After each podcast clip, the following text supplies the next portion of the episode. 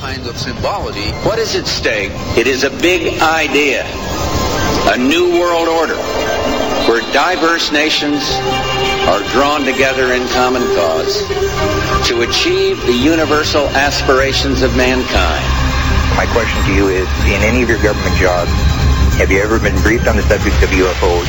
And if you have, when was it? What were you told? Well, if I had been briefed on that, I'm sure it was probably classified and I couldn't talk about it. When I got out in 1989, we had cataloged 57 different species. We walked over to one side of the lab and he said, by the way, we've discovered a base. The very word secrecy is repugnant in a free and open society. And we are, as a people, inherently and historically opposed to secret societies, to secret oaths, and to secret proceedings.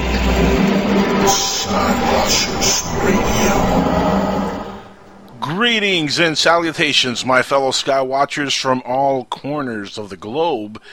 Me and Alan are back live tonight, once again on this beautiful July 23rd, 2014 depending on where you are, of course, as always. And of course, as always, we're broadcasting live from New Logic Studios down in Miami, Florida. I am Angel, that's Alan, the other half of the usual suspects on the show. with me, as always, with that sinister laugh. now, what part of the uh, globe are you uh, joining us tonight, Alan? Actually, I am on my way to Alabama. Oh, yeah, but I, yeah, I'm off Alabama. to uh, Ox. What is it? Oxford, Alabama. Oh, that's a nice place, actually. Like Oh, Oxford. you've been there? Yeah, actually, believe it or not, I've seen a lot of the U.S. Uh, a lot of people don't believe me because they look at me and they're like, "Come on, you don't get out of the house often." No, no, no. Sure, you did when they were transferring you the prisoner transport from from you know cell Hey, block to cell block, right? dude. I, I, we, I, we talked about that. You know, I told you. None of that on the show. We gotta keep it clean. No, uh, no. I, I worked on. Uh, I wasn't saying what they were doing to you in the cell block. That's I'm true. keeping it clean My past has to be sealed, Alan. with duct tape. Yes, Okay. and a lot of it. A lot of duct tape. Uh, no, but check this out. I used to work um, for this company that we did uh, road sales in the car industry, and Oh, uh, I, I traveled all over the place. Like you know, like you do conventions. Well, I did the same thing, but with cars. Kinda. Well, that sounds cool. Uh, I I hear I'm really near Talladega, Talladega too. Oh, Uh, nice. You know, racing? Not really. All I, you know, it's it's. I, I I don't understand the fascination of you know the racing where it's like the cars are going round and round and round and round. But It's like that's the whole point. It's to get you really, really, really dizzy. no, no, no. But it's No? not. They're doing the same thing. All they do is hang in a right turn four times. I know, but see, here's mean, the point: you, you get you get really hammered drunk, and then you, it keeps going around and around, and it starts spinning you, and it's a good time. I suggest you try. it. Okay, if you say so. Uh, sure. Yeah. Okay. You know what kind of got me into uh, racing a little bit? No, I'm not psychic. Tell me. That you know, hey, I've been told different though. How about you? Um, saying. Yeah, well, I don't publish. We're not we're not going to talk about who told me what, but anyway, uh, no. Remember the uh, Final Destination movie that had um, uh, what do you call it? The uh, the racing scene where everybody dies in the uh, in the racetrack. Yeah, yeah, yeah, yeah, yeah. Tell me that wasn't like one of the best death scenes ever in a horror film. Uh, it's up there, but it's not. You know, it, it it was more mass mayhem and death than one good death. You know, you you need just one good solid death, dismemberment, evisceration kind of a thing. You know, mass casualties just isn't appealing to me anymore. That kind of happens after you watch the entire Saw, you know, series and you don't sleep for like three days like you did once or twice. Well, How many times did you do that? Because I know you're a big fan of the Saw. I am. Yeah, it's okay. Now, here's the question: Are you going to go see the new Purge movie? Not really. You know, I didn't really like that first Purge movie. I couldn't get into it, but everyone's saying the second one's actually better than the first, and that's really hard to do with a sequel. Actually, Yeah, but you know the whole thing with that concept, it really just bugged me because I could, you know, I could suspend my disbelief for certain things, but that would never happen. I mean, seriously. Okay. I mean, that, I don't think. I mean, really, do you think that could ever happen on? Do I planet? think society can actually do that, and it would alleviate all the tension? I don't No, think they really. would. No, I don't think they would. I mean, think about it. You're giving everybody a license to kill for you know however many hours. I don't think they're ready to go there. As crazy as we are, as Well- nutty as we are. You know, funny as it is, though, you know, the current statistic is, is that we have the most incarcerated people. We have the largest amount of incarcerated people in the world. And Yeah, funny as that it is true. Uh-huh. Yeah. We're three times, we have three times the incarceration rate of China. Of Ooh, China, crazy. for God's sake. Yeah. Okay, China has how many billions of people, and we have a larger incarceration rate? Isn't that crazy? Yeah, that's scary. That is pretty scary. But that's not in the news. So, what is in the news tonight? Well, we do have a lot of news to report. In fact, we got some stuff uh, right from uh, our good friends over at Open Minds. Uh, some interesting articles they've posted, and some stuff from good old artbell.com. Ooh, looking forward to that. Yeah, shout outs to Art Bell. Uh, we got a lot of stuff uh, planned for the night. Uh, actually, I want to let everybody know um, because uh, I think we, we should tell who's going to be on with us tonight. Uh, Jeff Willis is returning to the show. Ooh, yeah. And you know, first before you know we continue, Alan, I got to kind of let this out of the bag. Last week, uh, we had a fantastic show. I mean, love that show. Yep. Uh, Ted Peters, awesome guest.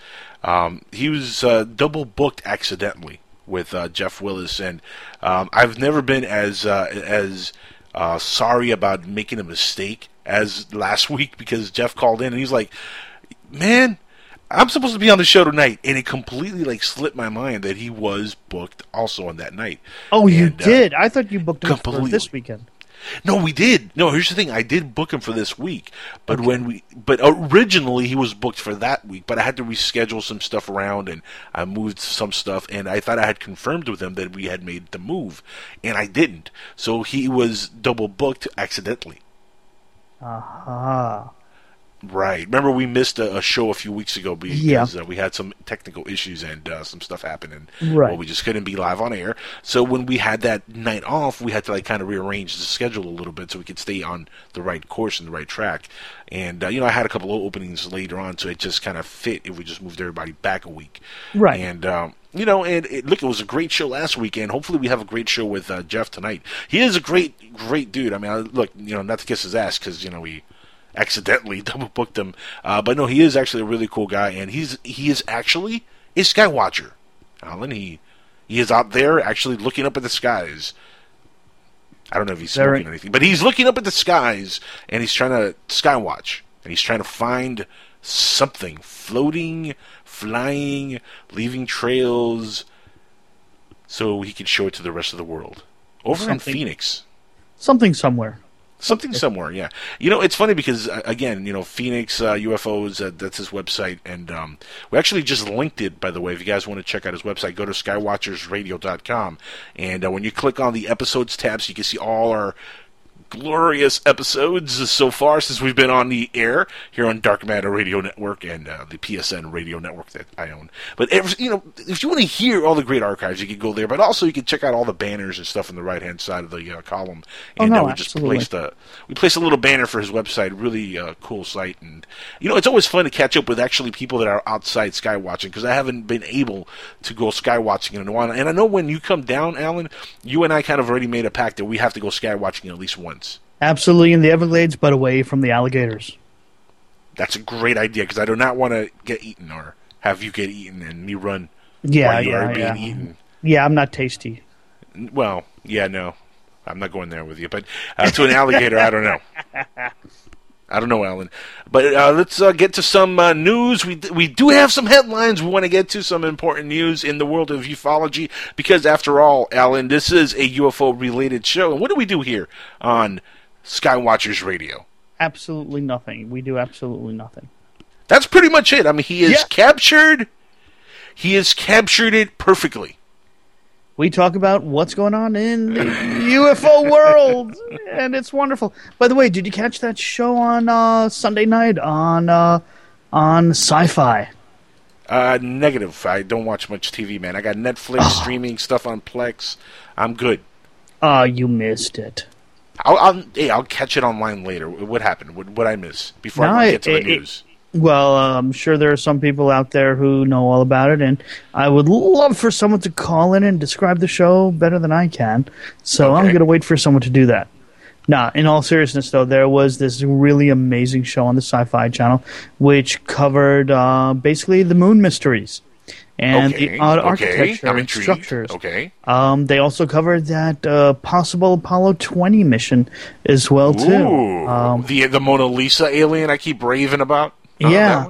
Oh, although, okay. although funny as it is, Wikipedia recent someone put something up on Wikipedia trying to totally debunk the entire thing. of course. But you know what I find really really funny? The one thing that they don't discuss in that debunking is the lunar module. And here's Uh-huh. the interesting part.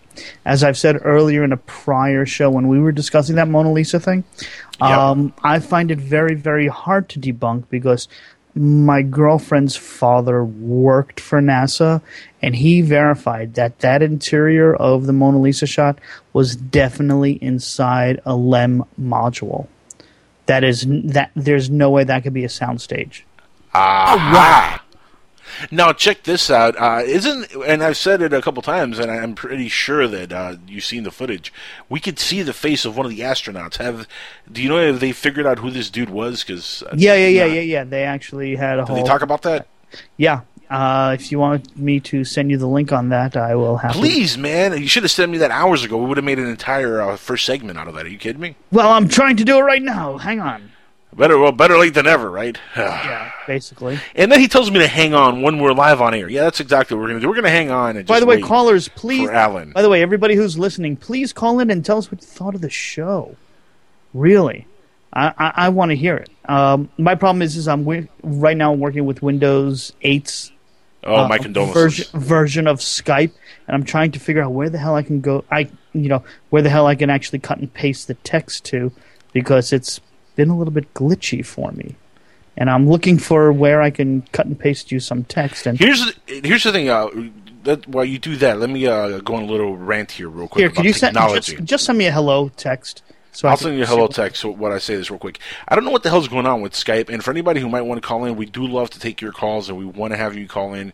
Um, unfortunately, I don't know if Skype is going to cooperate for the time being because it's been happening as as of late that uh, whenever somebody calls in and we take the call, it kicks them out. Or it kicks everybody off of the call and just lets that person who called in stay on the line with uh, with me or whoever the uh, host of the call is. I don't know what the heck is going on. I've had a couple people tell me they've they've been experiencing the same thing. So it seems to be like a global issue with Skype. So if for whatever reason we're in a deep conversation with Jeff tonight and we can't get to your calls, if you do by some miracle of God in all the Almighty, you decide to call in because we really don't get a lot of callers. I don't. Alan, I don't get it, but anyway, if you do decide you want to call, I mean, in, we could see. By the way, folks, we We'll could try. see how many people are listening, and I don't understand why we don't have don't at least it. one or two people calling in to comment. You know, that's you know that would be a good thing, guys. Or I think what, what I'm gonna what I'm gonna do is I'm gonna start a Kickstarter account to get kickstarted some calls. I don't know how I don't know how I'm gonna put this together, but I want to kickstart some calls, man. We want to get your input, we want to get your participation on Skywatchers Radio, and really, I mean, what you know, this show is is an outlet for you, the listeners, uh, to get in touch and listen and, and speak to and you know, ask questions to some of the biggest names in ufology and, and really, uh, you know, poke them a little bit. Don't just give them the cookie cutter questions. Ask them the hard questions if you really want to ask some of these folks the hard questions. Call in. You know, we really want your participation. And, uh, again, look, if you call in, uh, please bear with us for the time being until this whole Skype fiasco dies down. And uh, if uh, you know we have we lose everybody else on the call, just be patient. Uh, please, everybody, turn the radio off if you're calling in. Very important. Have everything silent. Be ready to go. And most importantly, Alan, you know the most important rule about calling Skywatchers Radio, right? You know what it is. talking English. Well, no, that's the second most important rule. That's the second. Uh, make sure we're actually live. No.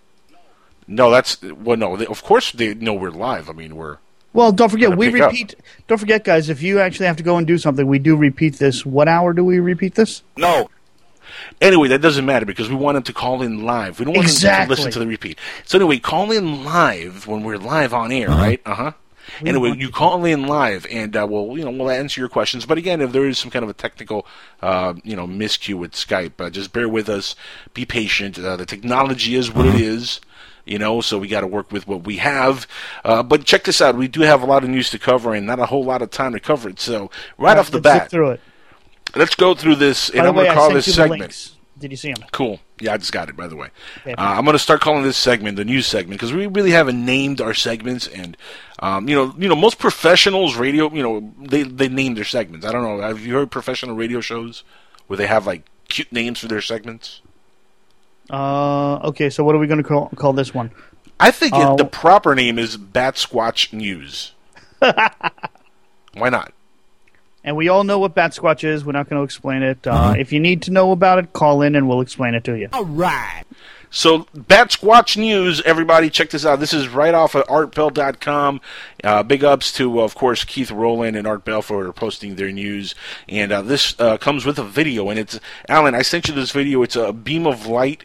Uh, that registered uh, by that was registered by a cameraman uh, or by camera live on uh, says here stream of U.S. Capitol and uh, it supposedly shows three aliens being teleported Into the U.S. Off Capitol. no, no, no. Well, I don't know. See, that's the thing. I don't know if they're being beamed into the U.S. Capitol or or out of the U.S. Capitol. It's kind of hard to tell. It really is. Uh, but check this out. You guys can follow along here if you go to Skywatchers Radio's uh, Facebook page. Remember, it's facebook.com forward slash Skywatchers Radio, and all the news uh, in, in all the news uh, topics we're going to talk about are all posted on there. But check this out. I'm going to read this out, and again, there's a video to this thing. It's really, really interesting video. Uh, but it says here, strange lights and figures at a window at the building uh, that the house that houses the uh, presidents and some of the most important people in America caught on camera. Um, let me see. Is this uh, time aliens visited the U.S. Capitol? Question mark. Yeah, is this the time? Well, yeah, that, that was the whole point. Thank you. Okay. Is this the time that aliens visited the U.S. Capitol? I was asking you the question. Oh, okay. Uh, Yeah, well, thank you all for right. playing along. Anyway, interesting videos, uh, by the way. It seems to show, like I said, a mysterious light above the building, uh, pulsating like a commonly reported UFO. Adding to the mystery are strange figures that are seen in the video as the cameraman zooms in, very mysteriously. The footage uh, has sparked a debate among. Uh, year.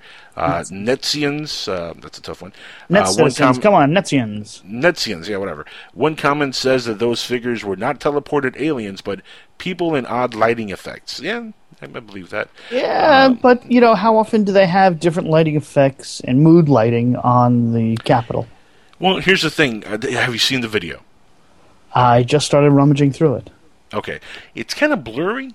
You know what Well, I mean? yeah. And, and, you know that's the whole thing with uh, UFO videos are always a little blurry and out of focus and far. It away. always happens that way. Yeah, it seems to always be the uh, the trend.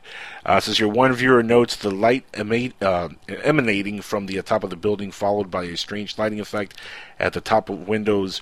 It seems that an advanced type of either communication technology or weapons is at work here. Says here the commenter says that it would be more interesting uh, if specific day, time, and camera type, uh, direction, and other specifics were given, but they were not, of course. Yeah, because Like I it's not a photo. blurry. There's no EXIF information. no. Uh, it's a video, and it's an interesting one to say the least. Yeah. I mean, there there is a, like a beam of light. I mean, there, I guess uh, what they're yeah, trying to I'm say not, here is I'm not going to deny it. Yeah, there's a beam of light there. Uh, Yeah. You know, people take a look at our website, click on the link, and take a look at this. This is something interesting. Uh, now, is it the quote unquote reptilians that are that are part of our U.S. government leaving or coming or getting replaced with clones? Who knows? But someone I'd love to see try and explain this or debunk this. You know, look, anything can be debunked, especially in today's day and age. True. If you got a good enough Photoshop, uh, yeah, you- anybody could anybody could say, "Well, Alan, uh, this is just uh, Photoshop and somebody who knows how to mess with cameras and you know mess with special effects, lighting. They know what they're doing." Uh, it, look, it's blurry stuff. It's, you zoom in, you see like some figures walking in the Capitol. Um, you know, I have a bunch of lights emitting. Like I don't know because look, I, maybe I should know this, Alan. I don't know if you do, but I mean, at that time of night, is, are there people at the at the Capitol? I mean, are there people normally in there walking around? Well, it, it's not the Library of Congress, which has odd hours. It's the Capitol. So, in all truth, I really don't know the answer to that. Um, I don't know what kind of hours that they have, but uh, I've got to admit that inside the Capitol, it, it looks like there's lights that are flashing on and off, and Right. um, you know, I don't know. It, uh, it- it's like it doesn't look like some type of a photograph pattern, and then something shooting out. Right. Um, yeah, I'm just like, I don't know. I, I, I, I really, really don't know. I mean, could that be a Tesla coil charging up and then a discharge? Uh, can it be something else? I, I, I- I'm like, I really would like to buy a vowel. I really don't know. Look, I'm uh, I'm not going to call Bat Squatch on this one yet. Um, you know, I'd like to uh, do a little more research on this video. I think it's damn interesting. I think it's damn interesting that the lighting was there. Is you know, it's showing a flashing light on and off, and then it's showing like people that are moving in the background, but Yep. on a much lower tier. Um, yeah, I, I, I don't know. I'm just, yeah, I'm baffled. Yeah, this one, this is a good one. Uh, this is a, a very good one. Uh, not calling Bat Squatch on this one. Uh, you? No, I'm not calling Bat Squatch just yet. No. Um, I'd like to know the provenance of the video, to say the least. Um, it might look. It looks like there's a plasma discharge sh- shooting upwards. Yeah. Um, Which that's the thing. I don't know if it's shooting upwards or if it's coming downwards. Like no, you can't it's, really go- tell. it's going. It's going upwards. So I'm just wondering: is it maybe know. some type of a uh, defense system we're not familiar with? Could be.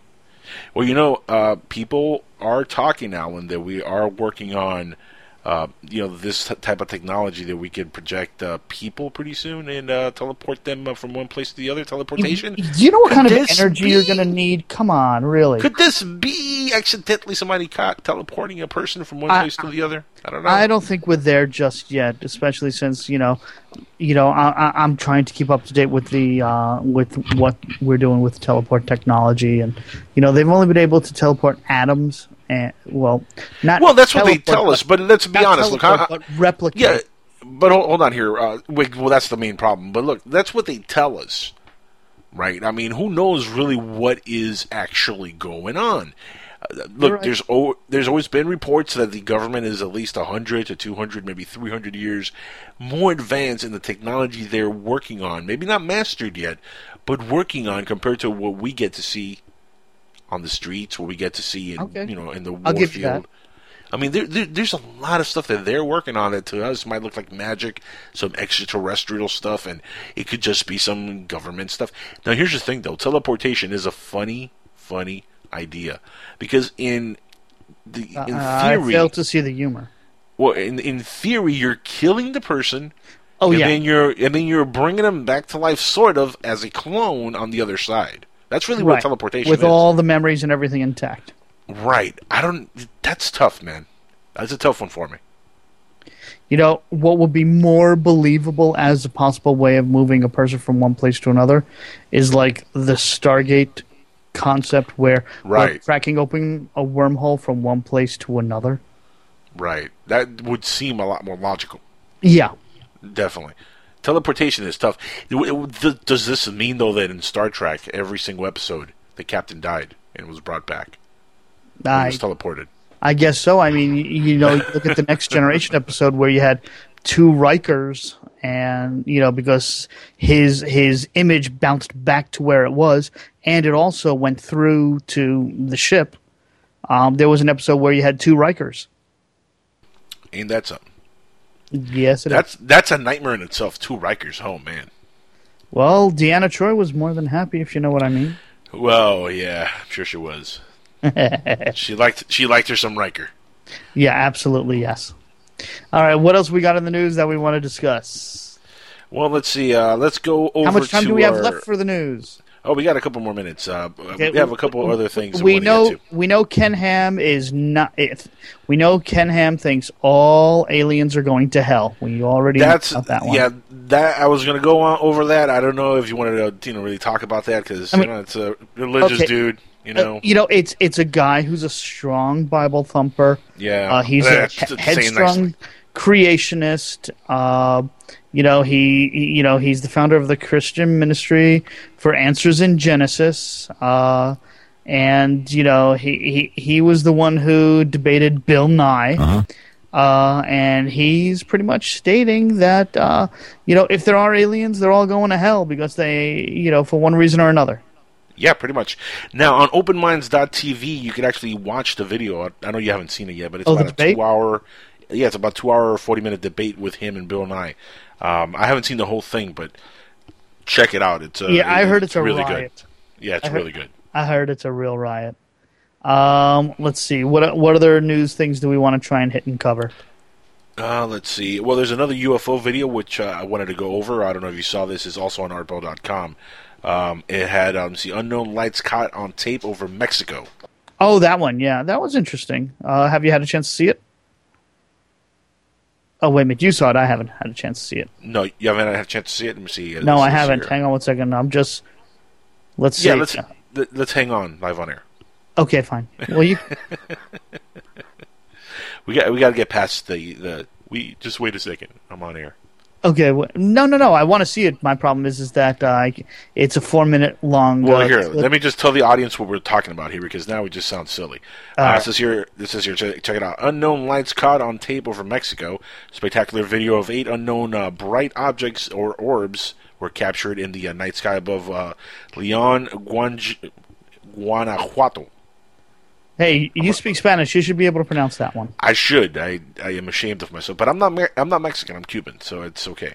Now it says here uh, with the with infrared cameras, they captured this thing. It says it happened on uh, the fourth of January, 2014. So this was earlier this year when they captured this video, and uh, it's pretty interesting. Uh, you you could definitely see. Um, and it's in Spanish, by the way. So unless you know Spanish, you're not gonna, you're not going to really need the audio. Just watch it. Uh, but if anybody does any sky watching, in fact, this is perfect video for um for Jeff to look at and uh, kind of dissect because this is what he kind of would catch. You know, this kind of video. Uh, well, this, well. I- I'm I'm looking at it right now, and I'm just like from one thing that the guy said is he caught it with the camera, but it was not visible to his eye. That's interesting. Well, it's an infrared, but I mean. If well, it, me- it means camera, that whatever light it was emitting is in a spectrum that the human eye couldn't see.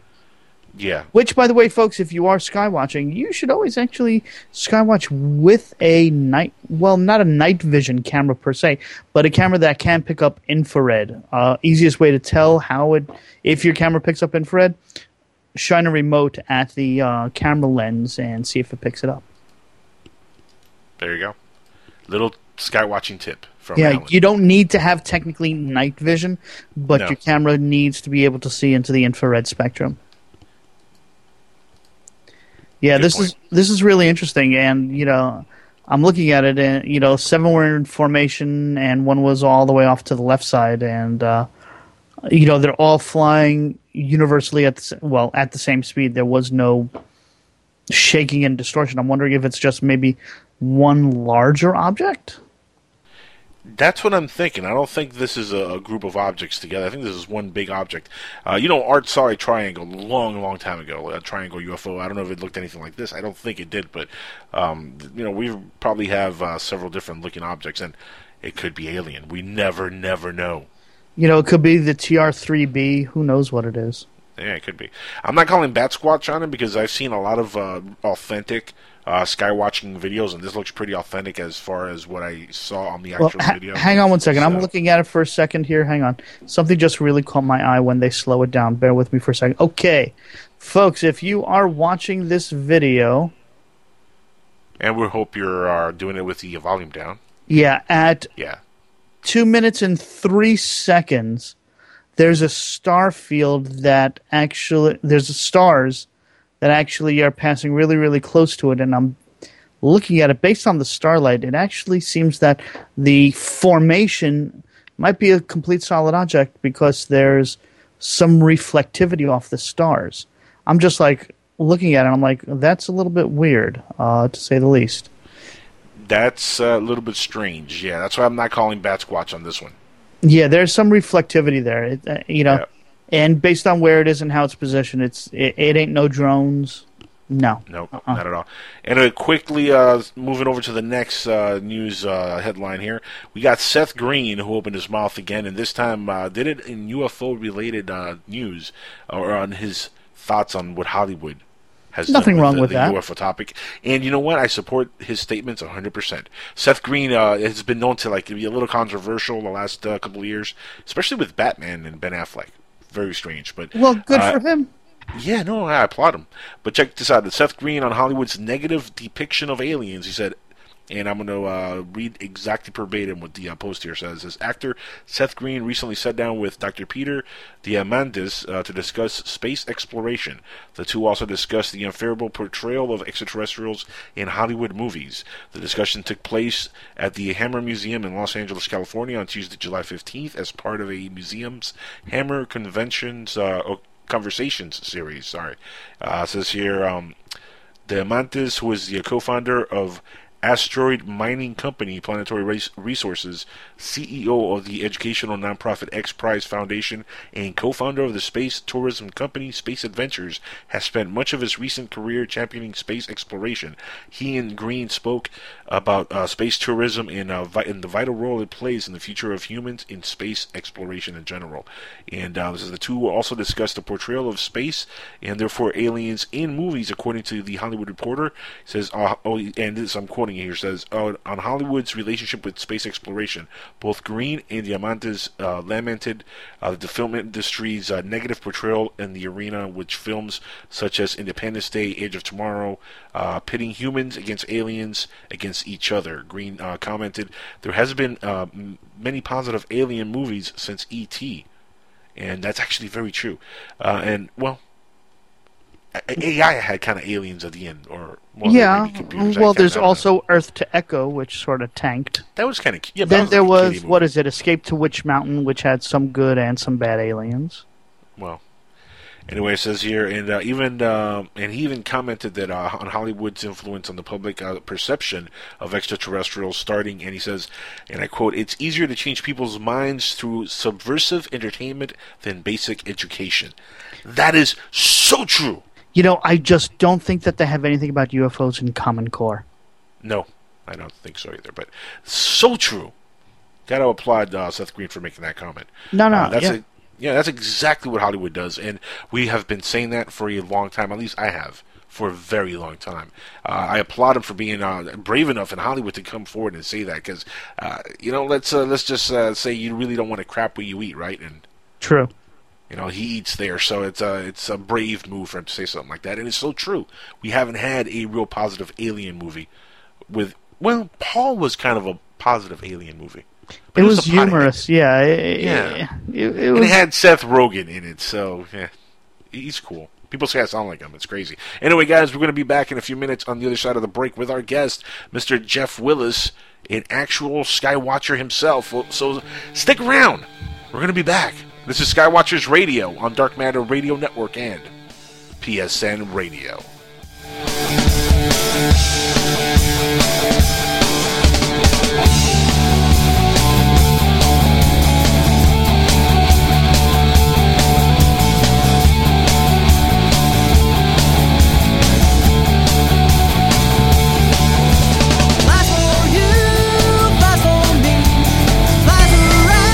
Team of professional consultants behind your home or business computer with Key Information Solutions, providing solutions to your internet and computing needs while keeping you on the cutting edge of technology. Preventative maintenance and networking support, hardware and custom built computers. Let Key Information Solutions be your personal tech staff for your home or office with affordable hourly, monthly, or annual rates to fit anyone's budget. Call Key Information Solutions now. 954 973 3374. That's 954 973 3374. Or visit keyinformation.com. Hello, my name is Howard Hughes, and I'm in London, and I've been proud to bear this name all my life. Over here in the UK, I'm known as a broadcast journalist. I've been involved in some of the big stories of our time. The fall of the Berlin Wall. The death of Princess Diana. I told London about that. And on the first and second anniversaries of 9-11, I was there at Ground Zero, speaking to the people who were directly involved, and those experiences I will never forget. So news is my thing. But my great love is my show, the one that I produce, The Unexplained. Over the years on this show, I've spoken to people like the late Al Bielek from the Philadelphia experiment, Edgar Mitchell, the amazing Apollo astronaut, Dr. Stephen Greer, David Icke, and Uri Geller. People like Richard C. Hoagland have become personal friends over the years. I met him in London. So you can see that these sort of topics are what I like to discuss. Please join me on my show from London, The Unexplained, Monday nights on the Dark Matter Network.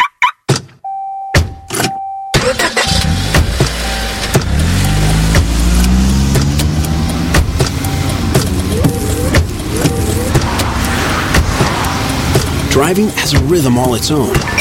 Don't wreck it with a text. Before you get behind the wheel, silence your phone. Or better yet, designate a texter. For more text-free driving tips, visit stoptextstoprex.org. Brought to you by the Ad Council and the National Highway Traffic Safety Administration. Green light. Hey girl, school zone. I'm getting hungry. Car changing lanes. You want to meet me for pizza? Stop sign. Intersection clear. Yeah, street. Pizza sounds good. Ballin Street? Girlin Street! It's hard to concentrate on two things at once, like texting and driving. Stop the text, stop the wrecks. How will you stop texting and driving? Tell us at stoptextstoprex.org. Brought to you by the National Highway Traffic Safety Administration and the Ad Council. Remember, Future Theater can be heard every Monday night at 4 p.m. Pacific Standard Time, 7 p.m. Eastern, with your host, Bill, that's me, and Nancy. Hi, Caramba. Burns, and we are broadcasting live right here on the Dark Matter Radio Network. Breaking the walls down. This is radio. This is what people want. To download the podcast, make sure you go to www.futuretheater.com.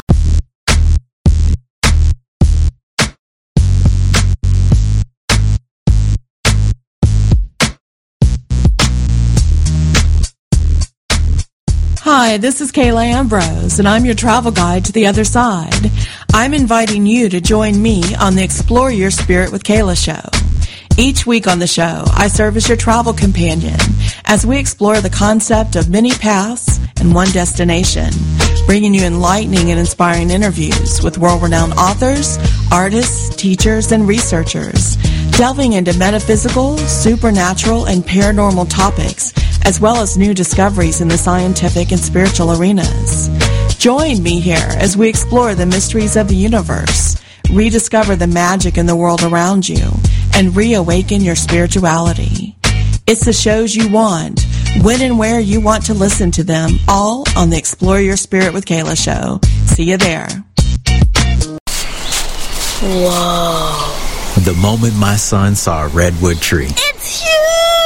Is the moment I knew that for him, You can't even see the top of that thing! even the sky has no limit. There are some moments only the forest can inspire. Find yours at discovertheforest.org. Learn about forests near you and discover cool things to do when you go. Your moment is out there. Find it at discovertheforest.org. Brought to you by the U.S. Forest Service and the Ad Council.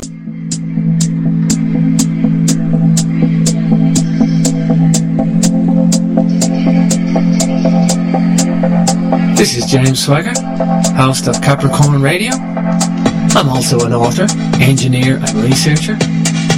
Capricorn Radio covers alternative history, alternative science, philosophy, and truth-orientated discussions. We are proud to be on the Dark Matter Radio Network live at 8 p.m. Saturdays, Eastern Standard Time. You can catch extra info on darkmatterradio.net, jamesswagger.com for yours truly, capricornmembers.com for the archives. Don't forget, truth is not democratic. Truth is truth.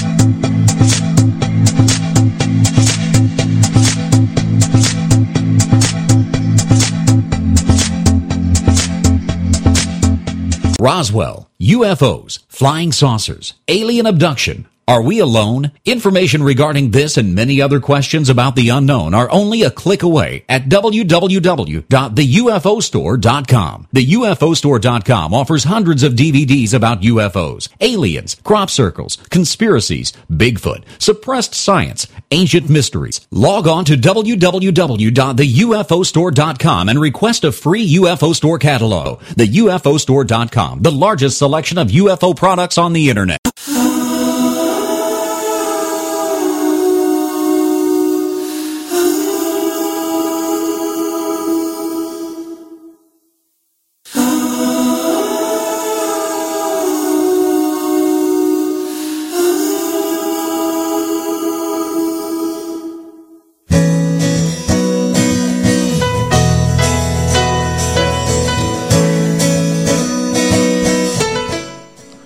Right, everybody, we are back live on Skywatchers Radio, and that lovely tune you hear right now is by Mac Maloney and the Mac Maloney Band. That's Worlds Apart. Please check them out on YouTube. Great band, great friends of the show. Now, without further ado, we have our guest of the evening, a return guest, and somebody we hope uh, to make a, a regular return guest, Mr. Jeff Willis, an actual Skywatcher himself. Yes, he's one of the guys actually out there recording videos, or at least for a long, long time he was, Jeff. Uh, you know, big fans of a lot of the stuff you've put on over the internet as we spoke last time, and I told you, and uh, glad to have you on again, man. Thanks for being back on Skywatch. Thanks, man. Radio. It's really great. Thanks. It's really great to be back on the show. I'm really looking forward to tonight. I have been you- for the last few days. So I know. Well, for at least a week and a half now, you've been uh, eager to get back on. I know last week we had, a little, uh, you know, little mix up and uh, and stuff, and uh, you know, stuff happens when you're constantly working on this radio stuff. Oh. yeah, that kind of stuff happens. You know. Yeah, it's so depressing. you know, it's my first slip up in four years, though. It's incredible. Oh, that's all right. You, you were Yeah, overdue then. Doesn't that doesn't that just make you feel special? You're my first slip up in four years, Jeff. now, since Uh, last time you were happens. here, uh, since that last time you were here on a serious note, um, you know, get get us caught up a little bit. What what's been going on uh, with you in particular? Uh, you know, any uh, anything you want to tell us? Anything you've recorded recently? Any news you want to share with the audience here on Skywatchers Radio?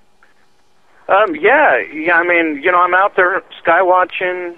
You know, every weekend or or Right. all the time. You know, at least every day, a few times a day, I go out and I take a look. And you know, just like everybody else that has a regular day job, it's hard to you know incorporate your sky watching into uh, your daily life. But you know, especially out here in Arizona in the summertime when it's you know 110 degrees almost every single day. So Yeah, but how cold does it get at night, though? Hold on.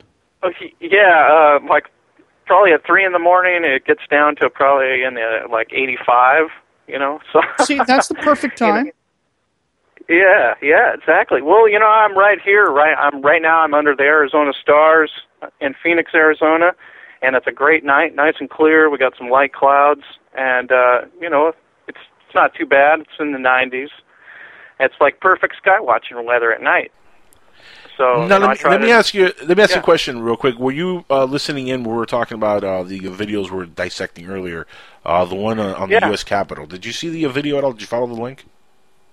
Uh, no, uh, because I was I was thinking, oh, what if he calls? You know, so I kind of, and, and, you know, I didn't want to mess up the computer either because I'm trying to listen to the show, and if I hit the wrong button, then then the window goes down and all that. But you know, I was thinking about when you were talking about that video. I was thinking about the teleportation uh, teleportation thing. Uh, you guys brought it Uh-huh. up, and you know, I, I was thinking right away. The first thing that came to my mind was you know these stories by people that claim to be working, um, you know, top secret uh, government jobs where they've been teleported uh, to Mars. I mean, I don't know if you've heard of any of these stories by some of these guys, but they talk about being, yeah, exactly, and that, you know, it it brings brings this up.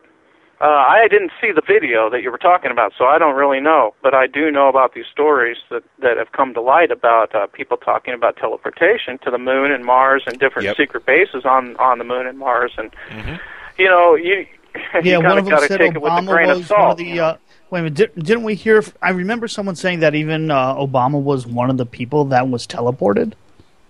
Yes, yeah, Yeah, that was, that one was of the yeah, that was reported. Yep. I'm gonna have to call Bat Squatch. but here's here's the thing: Yeah, we you don't can- know, Alan. You can't call Bat Squatch eh. on that. There's yeah. I can call it. Doesn't mean if you know. Well, you can technically call it, but it doesn't mean that you're right. Technically. Now, what? Explain explain this. I I hear you heard you say this a couple times. I I, I don't know like what you're Okay. talking about when you said. Bat squatch is our term when we want to call something uh, not real, or you know that's the, the Right. nice way of putting it. Uh, and and this goes back to an episode we did way back with Paul Dale Roberts, where uh, we were talking about different uh, lore mysteries and lores and and uh, and you know Bigfoot and um, you know stuff like that. And he brought up uh, something that we've never heard of before: the bat squatch. Which Right. apparently Mhm. people have seen flying around doing whatever bat squatches do. And when I when I went on Google, because I'm you know I'm a Googleizer, Great, I love the tool. When in doubt, Google it out. That's my motto.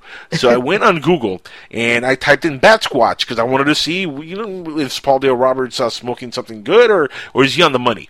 And no, he was on the money. This is real. Uh, the people have reported this thing, and there was a really funny picture of you know, somebody drew like a bat squatch uh, with a Batman sign, dressed like Batman. Bigfoot. Imagine Bigfoot it's basically Bigfoot, dressed like Batman. Bigfoot in a Batman suit. Uh, and it was hysterical. So from that point on, Bat Squatch just you know, it, I mean, we even tried to come up with other things to use, but no, that's that just stuck.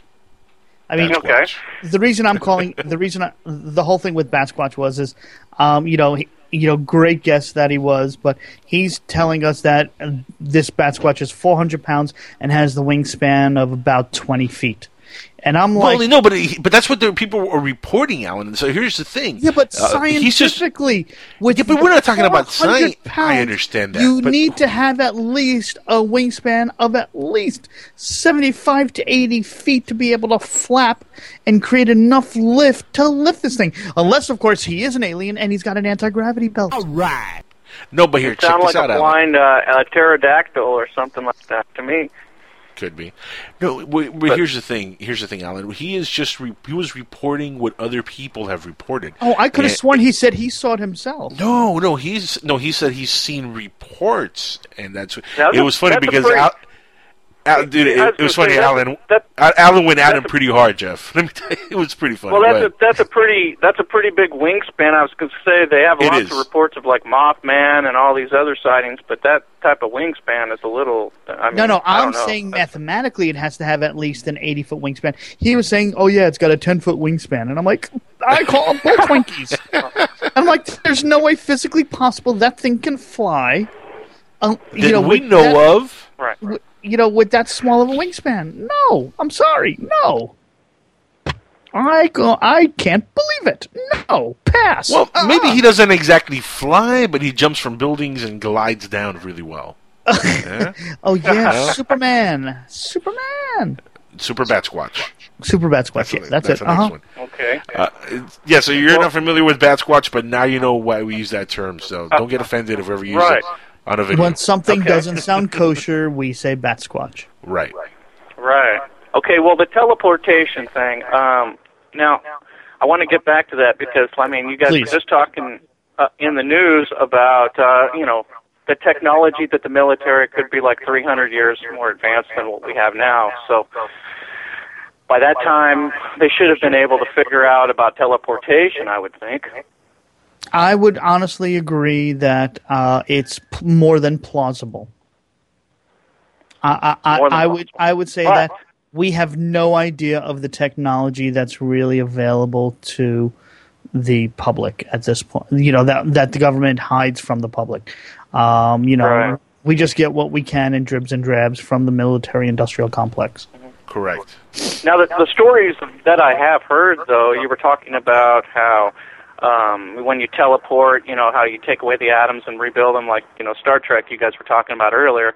But some of the stories that have come out, uh, I hear that they were put into like an elevator type of device, and the door's shut, and then like 20 minutes later, the door's open, and they're in a uh, secret base on Mars. I've heard a few of these stories. Yeah, So the you know, I've heard that by- story.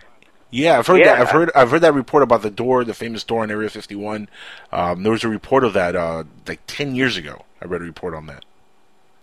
Yeah, well, this is this is a, a different, some different people that were, you know, talking about the same uh, thing. I, it's a Right. completely different story that you're talking about, but uh, you know, you have all these stories Oh, coming well, out. I mean, I don't know if the people are hearing the same stories and repeating them or what, you know, and say, you know, incorporating them into their experience or, or whatever, and trying to pull the wool over people's eyes that that they, you know, were teleported to the moon or Mars or whatever, but uh, these stories are out here, and I don't I don't really know what to, to make of them because you know we haven't been hearing uh, this for too long. And I mean, what do you guys think about about some of this stuff? I mean, this is that's pretty crazy. If they have the technology to teleport you to Mars with some sort of like you walk into an elevator and device and they open you open it up and you're on a secret base on Mars. I mean, I don't. Well, I that's don't essentially that's what we were talking about earlier. That's essentially the Stargate device, really.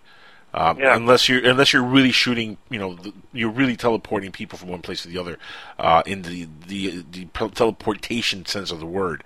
Um, if that's the case, uh, Well, it's what we've grown up to know what teleportation is: atomizing someone, sending the bits and pieces, ones and zeros. See, Right. my whole thing with teleportation is: is how do you?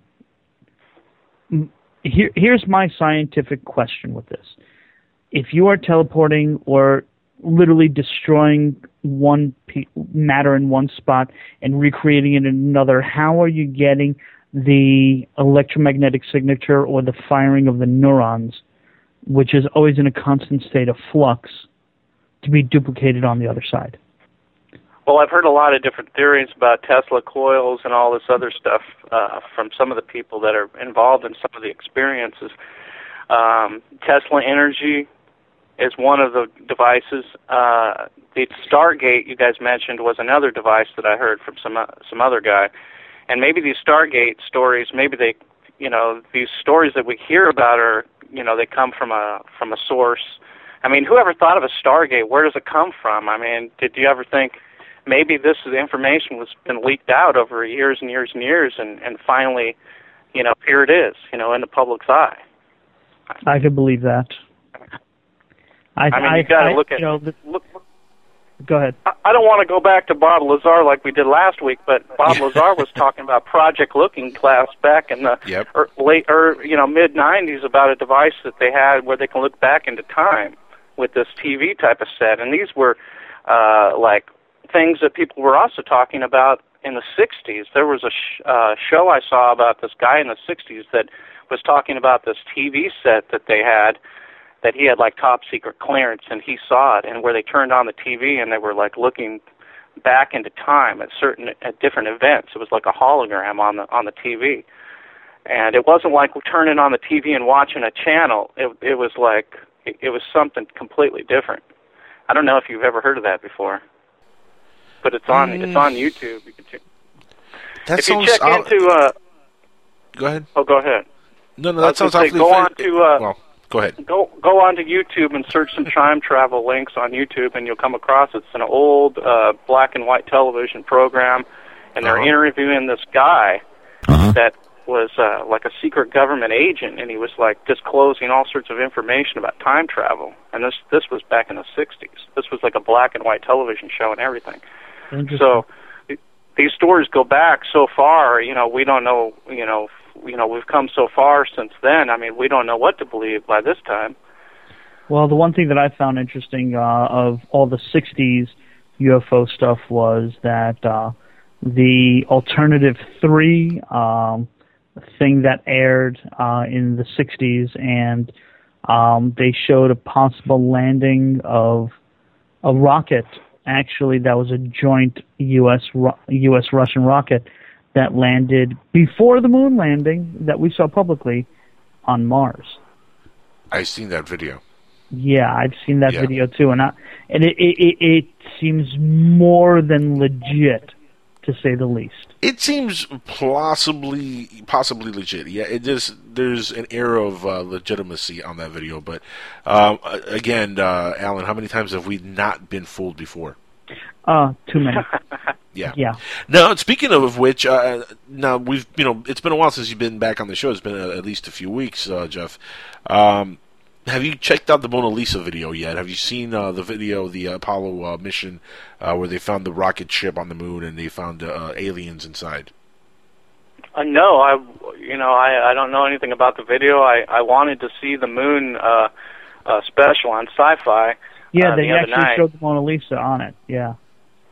Yeah, I really wanted to see that. I mean, I'm a I'm a good friend with the producer of that program. I was actually uh, that producer uh, had me on uh, one of his other shows, uh, Best Evidence Caught on Tape. Um, it was kind of a collage of one and two.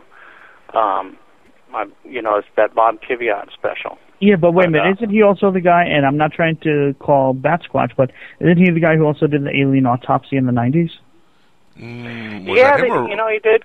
He did come out with that video, and I mean the whole thing about it was, is you know, is it a hoax or isn't it? I mean that's how it started out, and you know everybody assumed it was a hoax because it looks Right. so hokey and it doesn't look real at all. And if you ever read Kevin Randle's book about the Ran- uh, the Roswell crash, it the alien doesn't fit all the reports in the book. All the Roswell all the people in Roswell that saw and described and drew uh, the, what the aliens looked like, the alien didn't look n- anything like what the reported uh, witnesses said it looked like.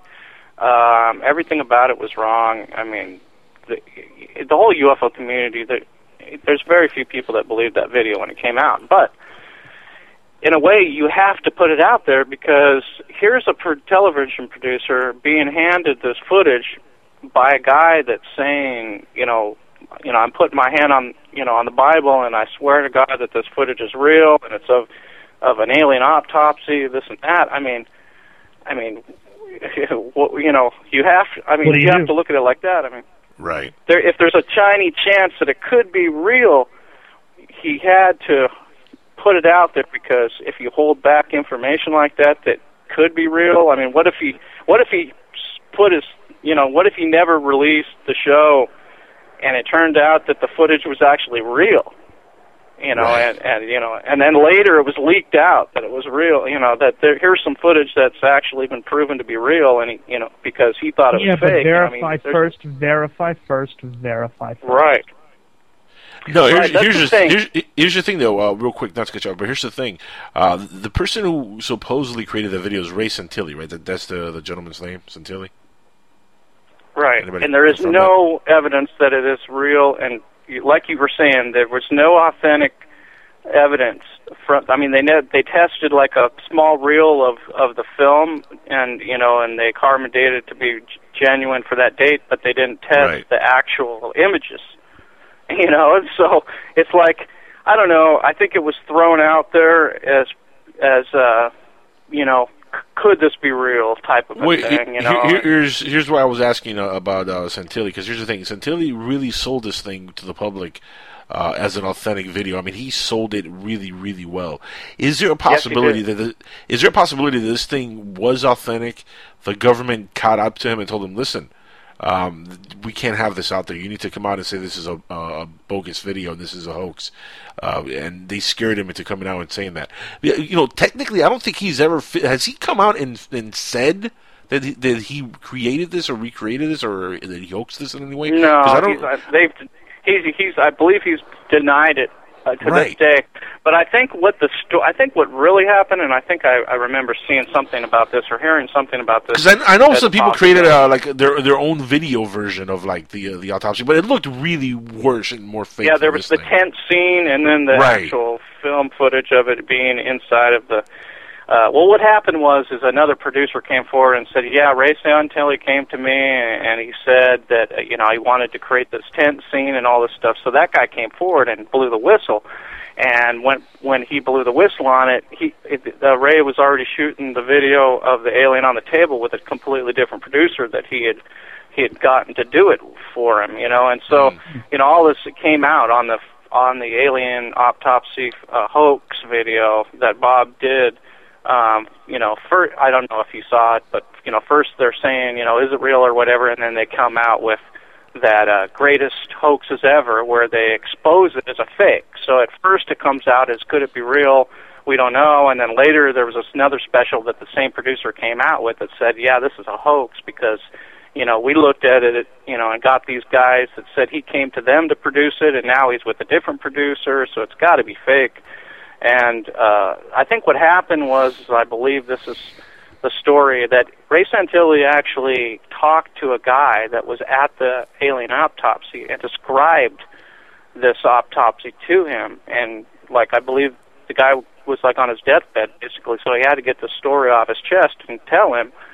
And I think he ran with that, and he wanted to create that, and uh, you know, you know, maybe the story was so uh, deep to him that he he had to try to m- make everybody believe it, you know, that it was real, even though he went about it the wrong way by faking it. I mean, you, you gotta you gotta say, you know, that's you can't do stuff like that, obviously. See, but I've heard I've heard conflicting reports. I've heard some reports also say that he originally had some footage that was stolen, and he recreated the uh, the footage he had because the original footage was damaged or stolen.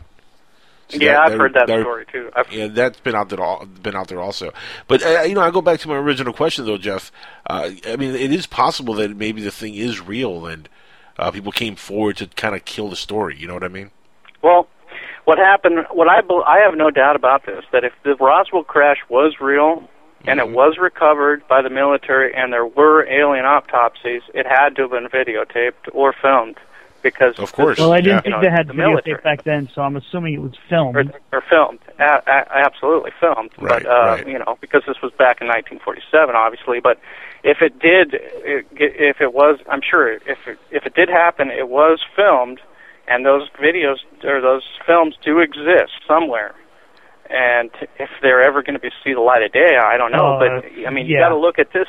Look at it this way: if Victor from Area 51 can leak out video of the famous alien interview. God, that was Maybe hokey. there's somebody else in Area 51 that might be able to get their hands on leaking out the Roswell footage, but that we would have to assume that that that Victor video with the alien interview is is authentic. Which there's another video now we can talk about, but you know that'll raise all sorts. I, I don't know. You guys have seen the video. That- you guys know what I'm talking about. Yeah, that video is so hokey. Oh my goodness. I chose Yeah, not and to that- see it. Ah, so this bad. video, th- this video has has split the UFO community right down the middle for years. Yeah, it and has. with the half that believes it, the half that doesn't, and you know, I don't know what to say about it, but I, I do think it looks hokey, and, and on one sense, and in the other, s- on the other sense, I look at it like, like you know, what if this is real? You know, it's, it's really hard to tell. It does kind of look like a puppet, I got to admit. Yeah, but my thing is, hand, it, what it, if it's sitting there and it never moves its arms, and even though it's choking, like you would expect it to like at least grab his throat or his head or Well, you we know, don't make know some what kind of con- motion. Well, hold on, hold on. We don't know what kind of concept they have of pain. Oh, Right, and you've dude, seen his- he was he was choking. You could tell that whatever that was, if it's real, it was it was in some sort of pain. And when you shine the light onto it, you can see it's like arms just kind of hanging there, and that's the creepy Right. part because the arms look real. That looks like a real. That looks like a real uh, body of some sort of an. a- I mean, if it is an ET, I mean, you know, I mean, maybe that is what we're looking at. Maybe that's why it looks hokey and so jerky and so weird. Is because what we're looking at is something that we've never seen before, and you know, if you, it, I mean, it's hard to you know look at it like that for a lot of people because they look at it right off the bat and they they think, oh well, I've seen like Alien versus Predator on television and that looks so fake compared to any of that stuff, you know. Um, you know. Well, yeah, Same with kind of Aliens thinking. vs Predator, you have enough time in the uh, in post production to uh, to like make sure it looks good. Uh, you know, if this Right. is filmed in RAW and we're seeing it in the RAW, um, yeah, this is something really amazing. Right. Jeff, have, have you I don't seen the? say Uh, that. go ahead. Well, I was going to say I don't want to support the video in any way, but at the same time, I mean, how many videos out there do we have that are supposed of supposed Yeah. to be uh, be alien creatures? You know, not very many of them. Well, actually, there's a few. There's one, uh, the Skinny Bob video. Have you seen this one? And this is eerily similar to that alien interview video. No, I haven't seen that at all. No. Oh, you- you're not familiar with the Skinny Bob video, Uh, Alan? Are you familiar with what I'm talking about, Skinny Bob? No, actually, I'm not. You've piqued my. I am calling Bat Squatch on both of you gentlemen tonight. I cannot believe Was that the two highly was that the alien distinguished gentlemen on? Uh, like yourselves uh, that I well- know about about Skinny Bob. How dare you guys not know about Skinny Bob? Uh, no, was, check this out. was Skinny Skinny Bob Bob is. that alien that was on the uh, Factor Fake show with that little, you know, that one where they had the weird alien walking through that guy's yard that he videotaped. Do you remember that episode? n- Oh no, yeah, no, no, I've no, seen no, no. that. No, no, no, no. That was weird.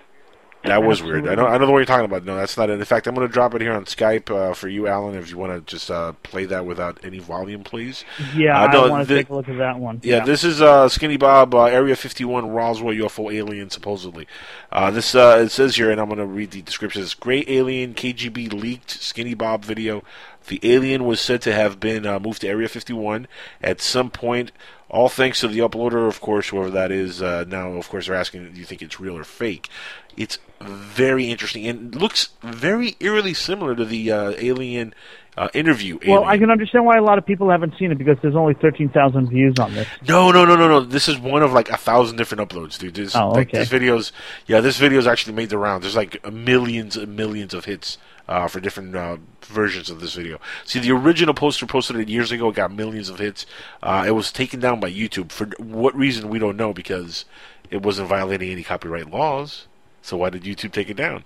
The Kremlin wanted it down. Yeah, I, I don't know. And, you know what? And it's funny. I remember seeing the video when they first uploaded it to the original account, and uh, it was taken down. I saw like the thing; it was even removed. You can when you went to the page later, it said it was removed by them, not by the user, but by YouTube. They removed it from some violation or something. What's the violation? You know what I mean? But then so many other people started uploading the video that now they're like, all right, we can't just you know go around taking it off from everybody, so might as well just leave it. So now you have uh, like a bunch I, of people. I, I got to saying- ask, why are we calling it Skinny Bob? I mean, I'm looking at it. it. It looks like They a standard gray, right? um, black and white footage. Um, we don't have a date for this. Hold on one second. It's saying something. Seven videotapes recorded between 42 and 1969. Um, you know, is right between those two dates. You know, yeah. saying. It's you know it's just uh, material containing UFO incidents, recovery, and study of extraterrestrial life forms. Uh, due to the importance of these documents, uh, they're maintaining their anonymity. Um, this is a fragment of a three-hour tape. Um, Now, here's the interesting part. Wow. Okay. Yeah, Okay, the interesting I- part is this has not have. Uh, there's more footage supposedly has not made its way to the internet yet, but this looks very real to me. I yeah, this I'm I'm looking at the authentic. head gestures. I'm looking at the uh, the eyelids uh, blinking. Um, how many? f- Yeah, this is this is rat. This is a of a typical gray. Absolutely. Um, Now, Jeff, I send it to your Facebook if you want to uh, jump on the computer while we're talking about this. Uh, Okay. And uh, also, all the listeners who are listening in, if you want to check out the video we're talking about, either you know just go to Google and type in Skinny Bob Alien, or you can go to our Facebook, uh, facebook.com forward slash Skywatchers Radio, and uh, you can check out the uh, video right there. I'm going to actually tweet this out also um, by our tweet, uh, Twitter account, and I'm going to uh, hashtag it to our Dark uh, Matter Radio Network hashtag, uh, which is DM Radio Net and uh, I'm going to hashtag this out there so anybody listening in uh, on Twitter could uh, check this video out. It's very interesting, and again, it looks a lot like the uh, alien uh, interview video, which I don't know. Uh, you know that video is hokey. The alien interview that's very hokey to me, but this going with that, you know, if there is more footage, maybe this is part of that footage. We well, don't know. it's saying that there's over three plus hours of. That's what I'm. That's what I'm getting at. Yeah, that's what I'm getting at here. Maybe this and that footage eventually will be connected together because uh, supposedly there was more than one alien in Roswell, right? That, we know that much. That's what's Right. been said. Well, the thing, the thing of it is, is uh, the thing about the the the you know the Greys. Okay, let's just put it this way. Uh, back you know back in the early '60s, we had that Betty and Barney Hill story. That these these couple that was driving uh, at late at night were abducted, or an alien ship landed in the road, and Barney and Betty Hill were were forced out of the car, put into a ship, the Beans did a physical examination. Now you, you got to remember this is the basically this was the first alien abduction story ever told in the mid '60s when this happened, and it became a book called Interrupted Journey. Uh, you know, and and it was it was basically shocking to people because uh, these beings they did the regular physical examination on Betty and Barney Hill. They showed her a, what a star map because she would she kept on asking where they were from. They ended up showing her a star map, which she remembered in hypnosis and drew it down. Funny thing, years later, you know they they had been searching for this star, you know this thing she drew. Like they were looking for the location of it in the sky, and they couldn't find a match this these star patterns she drew. They couldn't find a match for like I believe like five or six years. Finally, More like ten lady, years. yeah, ten years, something like yeah, that. like decade. yeah, Yeah, decade. Yeah. Yeah, yeah, and that this, they finally found the match, and it was uh, Zeta One, Zeta Two Reticuli was where these beings were from, the Reticuli star system, which only happens to be 32 light years away.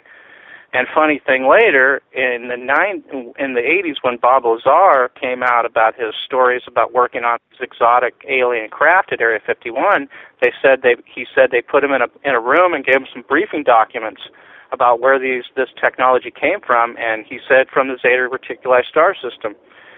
And uh, he went on further to explain that you know the fastest distance between this solar system or between Earth and Zeta Reticuli, which is 32 light years away, the fastest way there isn't at the speed of light going at a linear mode. What their technology does is it uses antimatter to distort and bend warp space-time so they can pull the where they want to go to where they are and bend and warp space-time and bring those two positions together and then stop warping and bending space-time and then there they're at their location which gives them the ability to travel uh, 32 light years with just, just with, within just a matter of a few seconds. Folding Um, space. You know, yeah, exactly. And so if they have that technology, and if if this is true, and the military definitely has something going on with these beings. I mean, they have to. There has to be a communication there.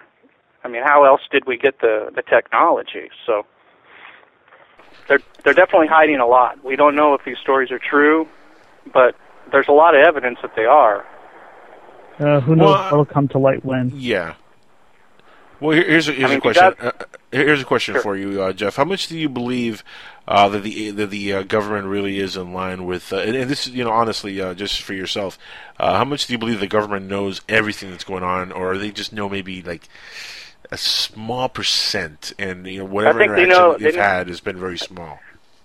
I think they really know a very small percent because Yeah. I mean, face it, they only know what the beans are telling them. If they do have a communication with these beans, they they can only you know you know grasp what they tell them or what they give them. Like basically, when like like I said before, let's just assume that the Lazar story is true. He said that the ship he was looking at, he figured out right away that they this wasn't anything that was built here. They were trying to find out how it worked. They were trying to back engineer it to see if they can duplicate it with Earth material. Yep. And uh, he said that, like in the Victor thing, that I told the you know the alien interview, he said that they were trying to get information from the alien about how the craft works, and they were trying to get it from the alien through a telepath, somebody that was trying to talk to the alien through telepathy because they couldn't the alien couldn't talk and they couldn't f- figure out certain things. And their scientists remember uh Victor said that the the the scientists were like chimpanzees and they couldn't understand against the aliens technology because it would be it was like talking to chimpanzees basically. That's Yeah, that's how he described our intellect. You know No, it makes perfect So- sense. I mean, we wouldn't go in the backyard and try to have like an intelligent conversation with like bugs. You know what I mean? It just Oh yeah, we're going to invite them to our barbecue, so they Right. can feast on it, and yeah, then we're going to try and explain to them how we got the uh, meat to the barbecue grill. well, in some countries, Alan, bugs are barbecue. Uh, wow. um, You know, it's true. yeah, I'm just like, wow. Okay. but but really about the you know the whole thing with the, with these uh with these abductions and stuff like that. And you know if you noticed in the um, you know the, the mid 80s and uh you know through all the way through the 90s you had Bud Hopkins and David Jacobs that were collecting stories from countless people that were having the typical abduction scenario where they were taken out of their bedrooms taken into a ship and to describe these same you know these bug type faced people. And uh you know and then you had all these stories that were surfacing that the United States government had a pact with the aliens that said that they were allowed to abduct Right. people you know for you know for a certain amount of time for like their genetic experiments you know and all that all that crazy stuff where they were creating half breeds and and all this other stuff so I mean, Well, there's here- so much here's the stuff question. out there. here- Here's a question about that in itself. Uh, look, I believe there could be some truth to the abduction phenomenon. I'm not, you know, completely throwing that out the water. But Oh. here, here's my, my thing though about the whole abduction phenomenon. Um, you know, there really doesn't need to be a treaty bef- between the aliens and the United States government or any government. If the aliens want to abduct humans, they're going to do it without, you know, whether we care about it or not, or whether we even, even are informed. or not. Exactly. Yeah, but Exactly, enough that's of them why I getting think- abducted I don't- without permission, someone's going to chase down the ships. Well, Well, I mean, that's the yeah. thing. I don't understand it. I agree Maybe with you. I mean, if they want to abduct us, they're going to abduct us. There's nothing Right. they can do about it. I mean, when when we did try to chase a UFO with our military, I think this was way back in the 40s too. Uh, was the last time we tried to do that? We were shot down by the UFO. So. I don't think we'll be trying that anytime soon again after that. But no. but I, I do I do believe in the abductions type of stuff because this that whole thing really is what got me into UFOs to begin with. Because I mean I don't want to sound like one of those crazy people that always talks about being abducted by aliens or anything, but I have had experiences that you know there's there's not much else I can really you know figure out if you know what else it could have been. I mean, I'm not Hey, saying got a question: Do they still Yeah. abduct cows and cattle? Do we still have that Well, yeah. situation? Oh yeah, cattle How mutilation is still happening. Yeah, no, it, dude. Oh yeah, if you Yeah, if you you remember ever hear anything about it?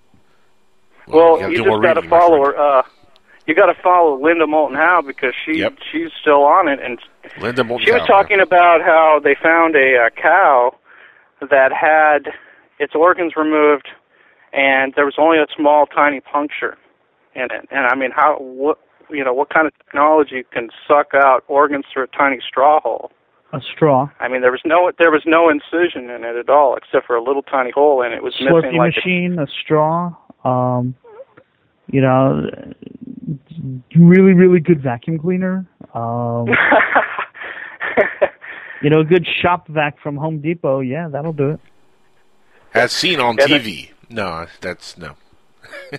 And there- no, I mean, there so, some of these cows, incident- uh, some of these cows. I mean, uh, they, there's like laser, uh, supposedly laser cuts. I mean, there, there's no way this is done by some uh, some farmer. You know, uh, the, the way these Right. things are, are cut up. Uh, but it, I mean, does, here's the thing, though. Um, how do we know it's aliens? Maybe it's just some butcher who's you know found a nice way to make a little extra cash without having to pay for the livestock.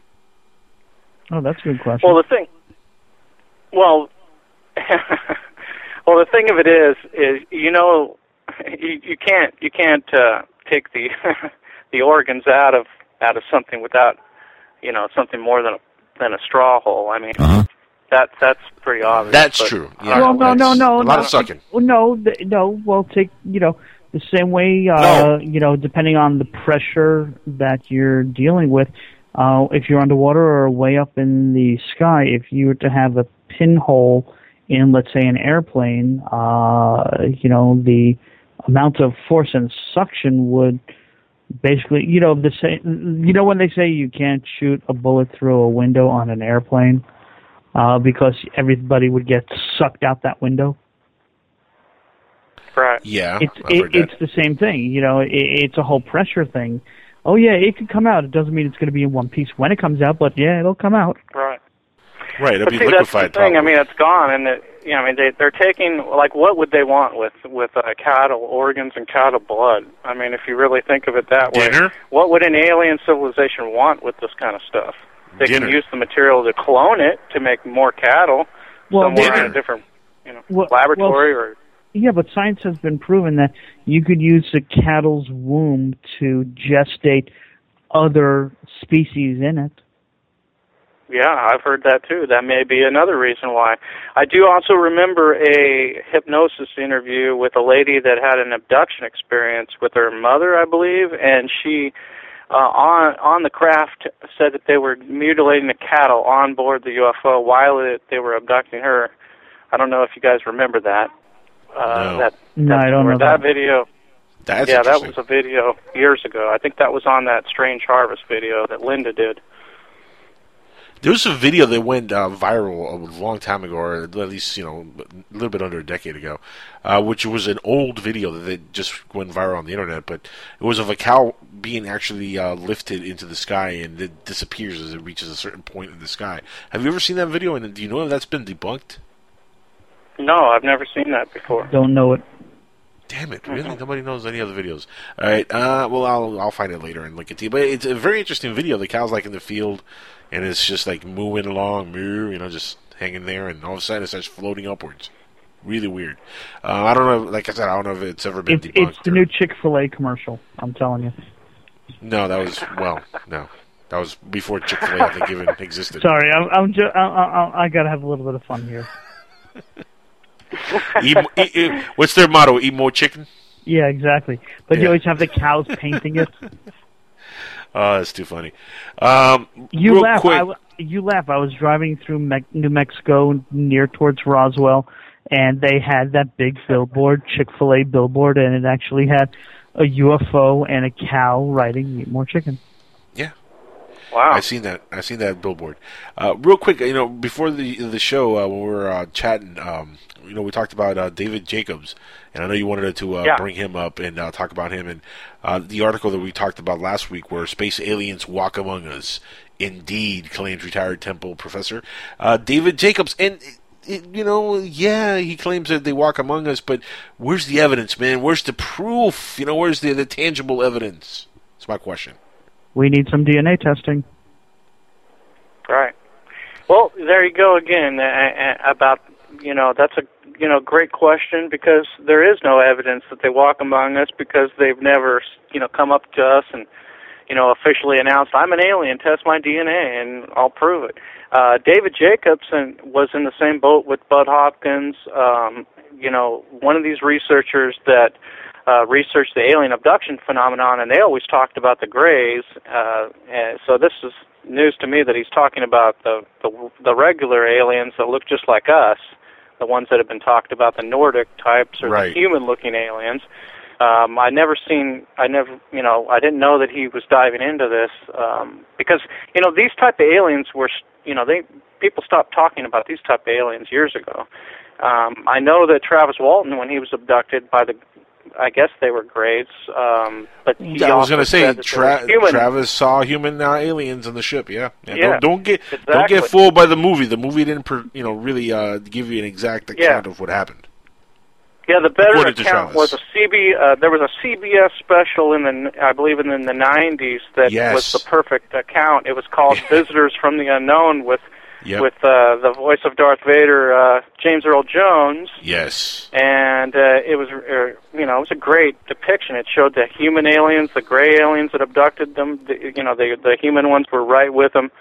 Um, so they're working together, and if they're if they're people, you know, or- or they're aliens, we don't know because they could be. It could have been a military. Uh, it could have been an experimental um, military uh, UFO that the aliens were on board, but you know, with. But I mean, it looks like it. It's you know, more yeah. sense that it. I mean, it it seems to me that if you know the story is probably real, and I think it probably was an alien ship, and they're the the human looking aliens were either military or they were aliens. Hmm. I mean, that's the only way we can really look at it because who else could they be really? If they are aliens, they're not Zeta Reticuli aliens. Why are they with the Zeta Reticuli aliens? Or Maybe are there is some they, big giant federation or alliance or something. or maybe that- they're cl- maybe they're they're cloned. Uh, th- bro- they're- maybe they're uh, the result of all these abductions and uh, The- the you know the. DNA, the, the hybrids, the DNA that has been Guys, taken. uh, you forget uh, in the Bible it says uh, we were made under their image, under their likeness. Now, who is they? Because if God was a true single entity, that is not what he would say. I'm quoting Canibus the rapper, by the way, when I said that. Canibus. Great rapper. Uh, no, but uh, that's actually a verse of one of his songs. You, everybody should check out Canibus's music. It's, it's trippy. He talks about a lot of this subject. In fact, I think if the UFO community listen to his music, they'll all become fans because he's into this big time. Uh, he has a song called Channel Zero, which he, the whole song is about UFOs, abductions, and he actually spits that part in, one- or that's what we say in hip hop, but he raps that part.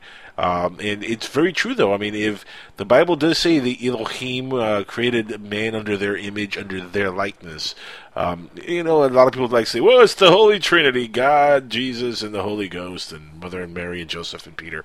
But no, here's the thing. Um, they is very vague, uh, and uh, you know these Nordics, whatever Travis Walton saw, maybe are uh, descendants of they, of them, the Elohim. Maybe it's the engineers from Prometheus. Could be. It's a possibility. it's anything is possible. Well, you know, you know, they- that's what we were talking about earlier. How movies shape our, uh, you know, our conscious uh, views on things, and aliens are in the now. Man, there's popular. There's a, there's a, it's as popular as anything. That's one of the top grossing movies almost every year involve aliens, right? Well, I mean, that's because you know people are waiting for you you know them to land on the White House lawn, like they always say. That's and you know we happened. have these stories, you know, like the twelfth planet, like this thing's going Right. to come within range, and and uh, you know they're going to announce this on the news that you know that there's another planet like Earth that's got people on it and that's coming into our our solar system. You know, it's in our solar system. It's been there the whole time, but now we can see it, and it's only you know this far away from from our planet, and we can we can get there within no problem within a few weeks or whatever. You know, and Right. you know it's just it's it's the, the you know the final frontier basically. You know, the unknown is there staring at us, and you know we're ready. We're ready to know the truth about it. It is the unknown, and you know what else we're ready for? We're ready for another break. We actually uh, have to take a break here, and uh, I'm gonna leave you with a little teaser. I, I want to ask you uh, a- a quick question, but I don't want you to answer until we come back uh, from the break. And I want you to really ponder this, and I want everybody to really ponder the way you're going to answer this. Do you think that mankind is ready for disclosure? Really, really think that we're ready? And if we are, why the heck has it not happened? Really? Let's get to the bottom of that. What jeff willis thinks of that question. Guys keep listening. We'll be back in a few minutes on the other side with that answer and much more right here on skywatchers radio. You're listening in the dark matter radio network and of course psn radio will be back in a few minutes. Stay tuned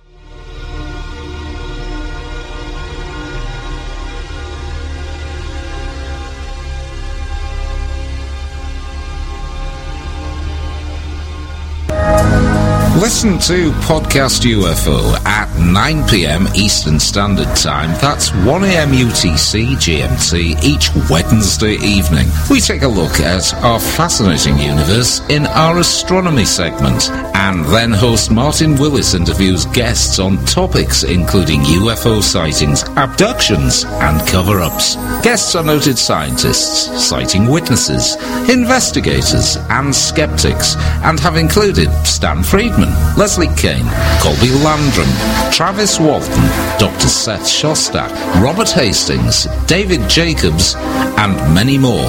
You can even interact with our guests by joining the chat room live at podcastufo.com. So, see you this Wednesday at 9 pm Eastern Standard on the Dark Matter Radio Network. And remember, in the meantime, keep your eyes to the sky. We live in an infinite, multidimensional universe of pure consciousness and pure energy. However, we can find infinite awareness to finite labels of experience in the physical world of what we can see, taste, touch, smell, and hear. I'm Ryan Gable, host of The Secret Teachings, and you can catch my show Saturdays at 12 midnight on the Dark Matter Radio Network and thesecretteachings.info. We will explore this reality without a rigid socio-political, religious, or scientific belief system. Namaste. Hi, this is Kala Ambrose, and I'm your travel guide to the other side. I'm inviting you to join me on the Explore Your Spirit with Kala show.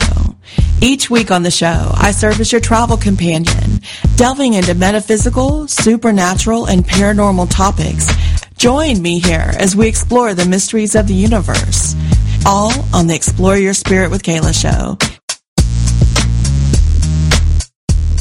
Imagine no longer being tied down to your computer, but having the freedom to take live talk radio with you anywhere you go. TalkStream Live introduces our first ever iPhone application. The talk shows you follow now follow you. And your iPhone is now the fastest and easiest way to stay connected to the best talk radio on the internet. Listen to live talk shows 24 hours a day, 7 days a week. Mobile talk radio from TalkStream Live. Now available in the iTunes App Store. All systems are functional. And you pass the reins Is there life on other planets? This is nuclear physicist Stanton Friedman, and now I'm a voice in the Jackal's head. Is the government keeping secrets from us? This is Stephen Bassett, and uh, I am now a voice inside the Jackal's head. Want to find out more? Listen to the Jackal's head. The biggest trick the Jackal ever pulled was to convince the world that he doesn't exist.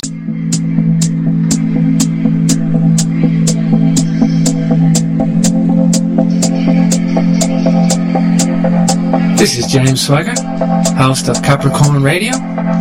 I'm also an author, engineer, and researcher. Capricorn Radio covers alternative history, alternative science, philosophy, and truth-orientated discussions. We are proud to be on the Dark Matter Radio Network live at 8 p.m. Saturdays, Eastern Standard Time.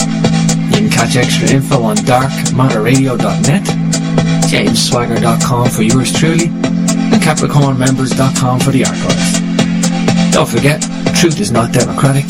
Truth is truth.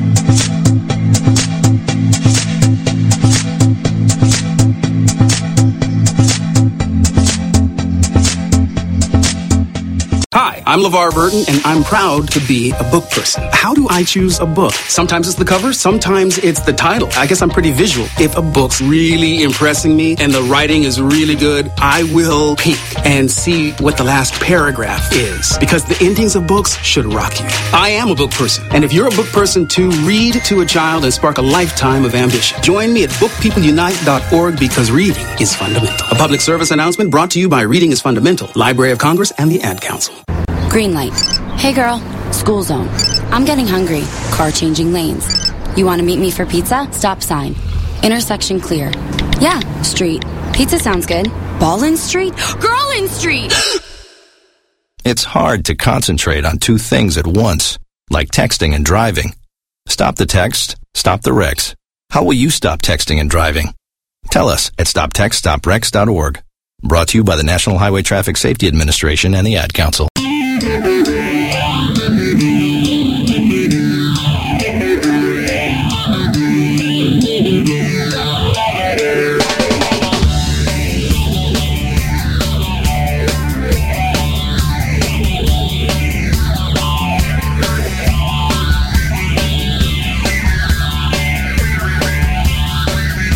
Nancy to call. All right, everybody, welcome back to Skywatchers Radio, live on the Dark Matter Radio Network and PSN Radio. And if you guys want to call in, please do so. The number is 786 245 8127. That's our call in number. Of course, you can find us on Skype by looking up PSN Radio, and that's a great way to find us, uh, you know, especially for folks who don't want to pay the long distance charge. Even though who pays long distance anymore, really, with phone, Skype, all kinds of uh, ways to make calls and not get charged any long distance. But hey, But I find can us call on Skype. Argentina for only two cents. Yes. And Alan over here had a request. He wanted uh, Miss Nancy Burns to call in and, and say hello to the crowd. So, Nancy, I know you're listening. If you want to call in, please do so and join us live on air. I know that Bill's probably sleeping, so I don't want to bother poor Bill. He's a, he's a hardworking dude. Hardworking dude. By the way, Nancy gave me props for my pronunciation of the word Elohim. So there you go. That's, That's the great. first time like, we know we got to celebrate this. This is the first time anybody's ever given me props for saying a word correctly. It doesn't happen that often, unfortunately. Not I, I butcher the English language on a weekly basis here, uh, Jeff. Uh, on uh, literally on a weekly basis, I butcher words, names, syllables, sentences. You know, it just it happens. I'm Well, Cuban. What, what do you expect? it gets late, you know. And it's it gets late, late exactly. at night, you know.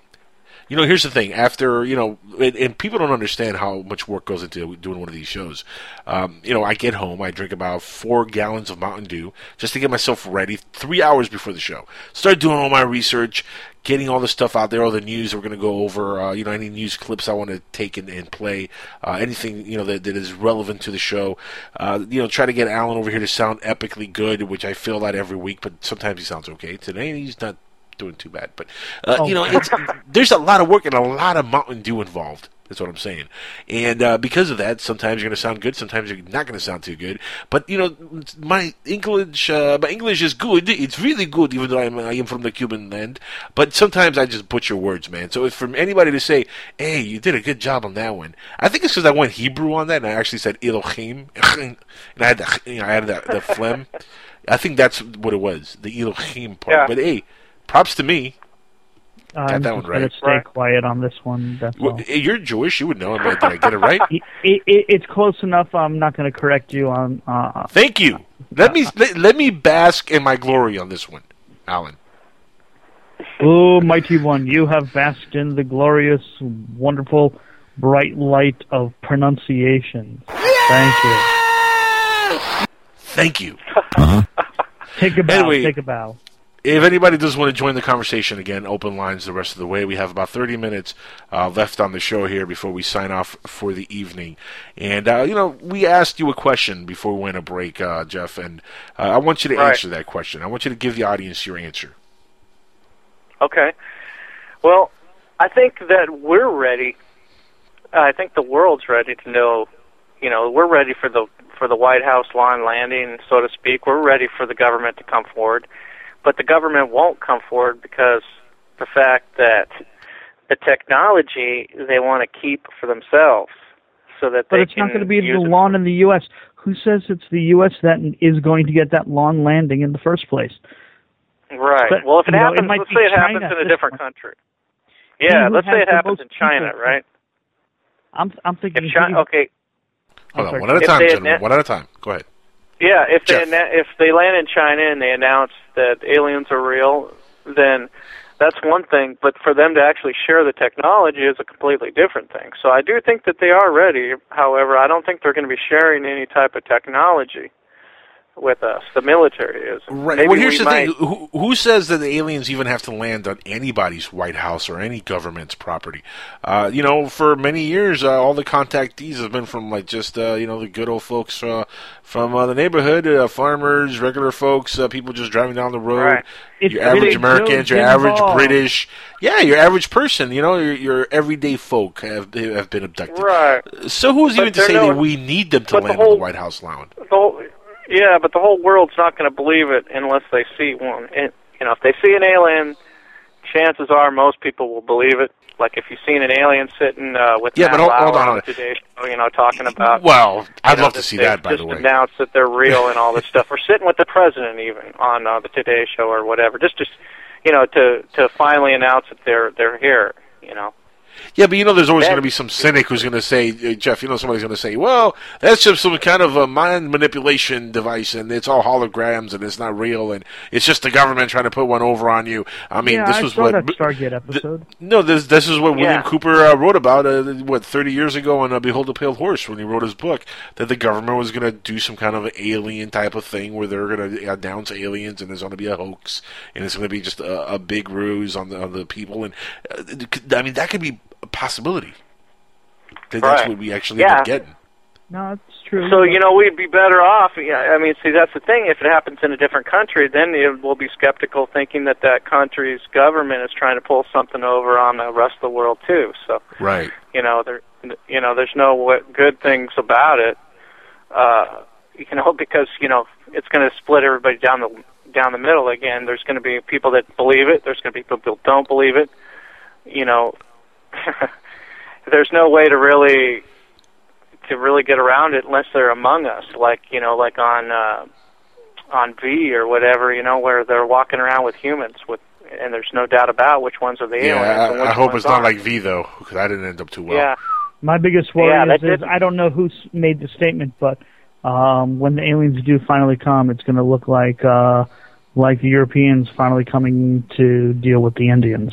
Well, I think I made that joke a few months back. That's where you got that. When the aliens land on the White House lawn and that UFO opens up, and everybody's waiting for the aliens to come out, and out walks a 50 foot Native American alien. No, no, no, no, no. That would suck for the country because at that point it'd be like, well, it was a nice run, America, but they're back. You know, they're here to take their land. Apparently, we were wrong, and the, you know the Native Americans deserve their land back. We got 50 foot Native Americans, people. This is bad. Uh, you know that if that happened, that would be the end of it. No, no, no. I forgot which scientist said it, but he made the statement that when, if and when aliens do come and land, it's gonna it's gonna make what the Pilgrims did to the Indians. Oh, that's Stephen Hawkins you're talking about. That's uh, it's, yeah. He said that uh, we, we should be careful about uh, sending signals and trying to contact aliens because them showing up here could be worse than what happened to the natives when uh, white man took over America or landed on America. Uh, it could be worse because, of course, they have better technology than we did back then, and they could wipe us all out. Which he makes a valid point. He, he really does. I mean, there is a Oh, yeah. very valid point in that. Uh, you know, look, we don't know what we're dealing with We really don't. They're Right. alien to us. You know. You know what I mean? They could come down with roses and, and paint a perfect picture and say, "Hey, we're here to fix all your problems. Here's technology. Here's these great, wonderful gifts. We're gonna solve everything." You know, religion. Yeah, God's real. Jesus is a. He was one of us, or whatever their story they come up with. You know, they could paint a perfect picture of how they could fix society, and it could all be a lie, and we are just all being led to the slaughter, like Yeah. sheeple. You know, that could very Yeah. well be happening. Also, that could happen. Uh, but the thing is, we don't know what the reality is, and I don't think that. I don't even think the government fully knows. As much as you know, we like to think that they know. I think. Look, I think Roswell happened. I think there was bodies, or they may have had contact with one or two aliens.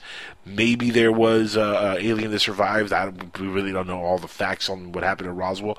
But I think there really was a crash at Roswell. Something did happen. There was an event at Roswell, and uh, the government might have a lot of technology that they just really don't even know what to do with. Like, it's alien technology. How do you start to even back engineer stuff that you don't understand because you didn't, you, you weren't part of its original creation? It was not created on this planet. So they might have stuff that just stored there for decades and decades and decades that they've never even like tinkered with. You know what I mean?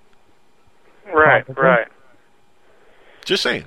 Well, you're familiar with the Colonel Corso's book t- where he talks about how some of it was leaked into different industries. Right. And Oh, yeah, that's yeah, how yeah. we got fiber, Fiber optics, optics, and, yep. and all this other Night stuff. vision goggles and all that. Microwave technology. Yeah. Flat the screen microchip, TVs. computers, uh, everything. I mean, basically, Oprah. if I mean, because re- well, if you Uh, look she's a back robot. at what happened, 1946, you know, look at our technology, and then just a few years later, after the Roswell crash in 1947, look at all the stuff that just came just out of nowhere. I mean, how do we progress within just five years with uh, all all that type of technology, like you know, like they had? You know, they were coming up with all sorts of new discoveries. Well, you would, uh, you know, I, I understand the uh, leap of faith that a lot of us in ufology make uh, and say, well, it has to be alien intervention. But here's the thing I, I have a lot of faith in human ingenuity. Uh, there's been leaps and bounds in technology, but a lot of it, um, I mean, there's a lot of money that's pumped into all kinds of different uh, technologies and programs and projects that are very Earth based. You know what I mean? I was watching a video, uh, in fact, right before the show tonight, um, which uh, dealt with uh, solar powered panels and the future of solar powered panels. And uh, they're talking about really, really soon, the next probably decade or, so, we're going to see roads that are actually made by solar powered panels. Which uh, that would completely, uh, you know, take away the need for any uh, fossil fuel usage or anything. I mean, if we have solar powered roads, we're done. That's it. You know, we we've got solar power. That's you know, it'll power the entire planet. That technology is it's right around the corner, and the way they're describing it is really far out there. You know what I mean? And again, these are people creating technologies. We tend to like really not give credit where credit is due on this planet. Right. To us human beings, we're very savvy people. We look, man, we created the wheel. We discovered the fire. Aliens didn't That's come down here thing, though, and give us the wheel and the that- fire. We did that. That's, that- well, that's that's a funny thing because since the day that we created the wheel, all the way up until about the year 1900, you know, we were pretty much in the same boat until you know the the turn of the century of this you know this last century, and you know it's funny how we come you know from uh, you know horse and buggy to you know man on the moon within like 60 you know years. So it's just kind of strange. Well, you know, And, you yeah, know, but it's a natural progression because if you think about it, we had you know from Galileo and um, you know Jules Verne's and all the stuff that in the 1800s, uh, there was always that interest in the moon, Mars, space science. Uh, you know, man was interested already in, in what the possibilities were of outer space, especially after you know we got over the whole hump of well, the Earth is not really flat. Sorry about that; that was a big mistake.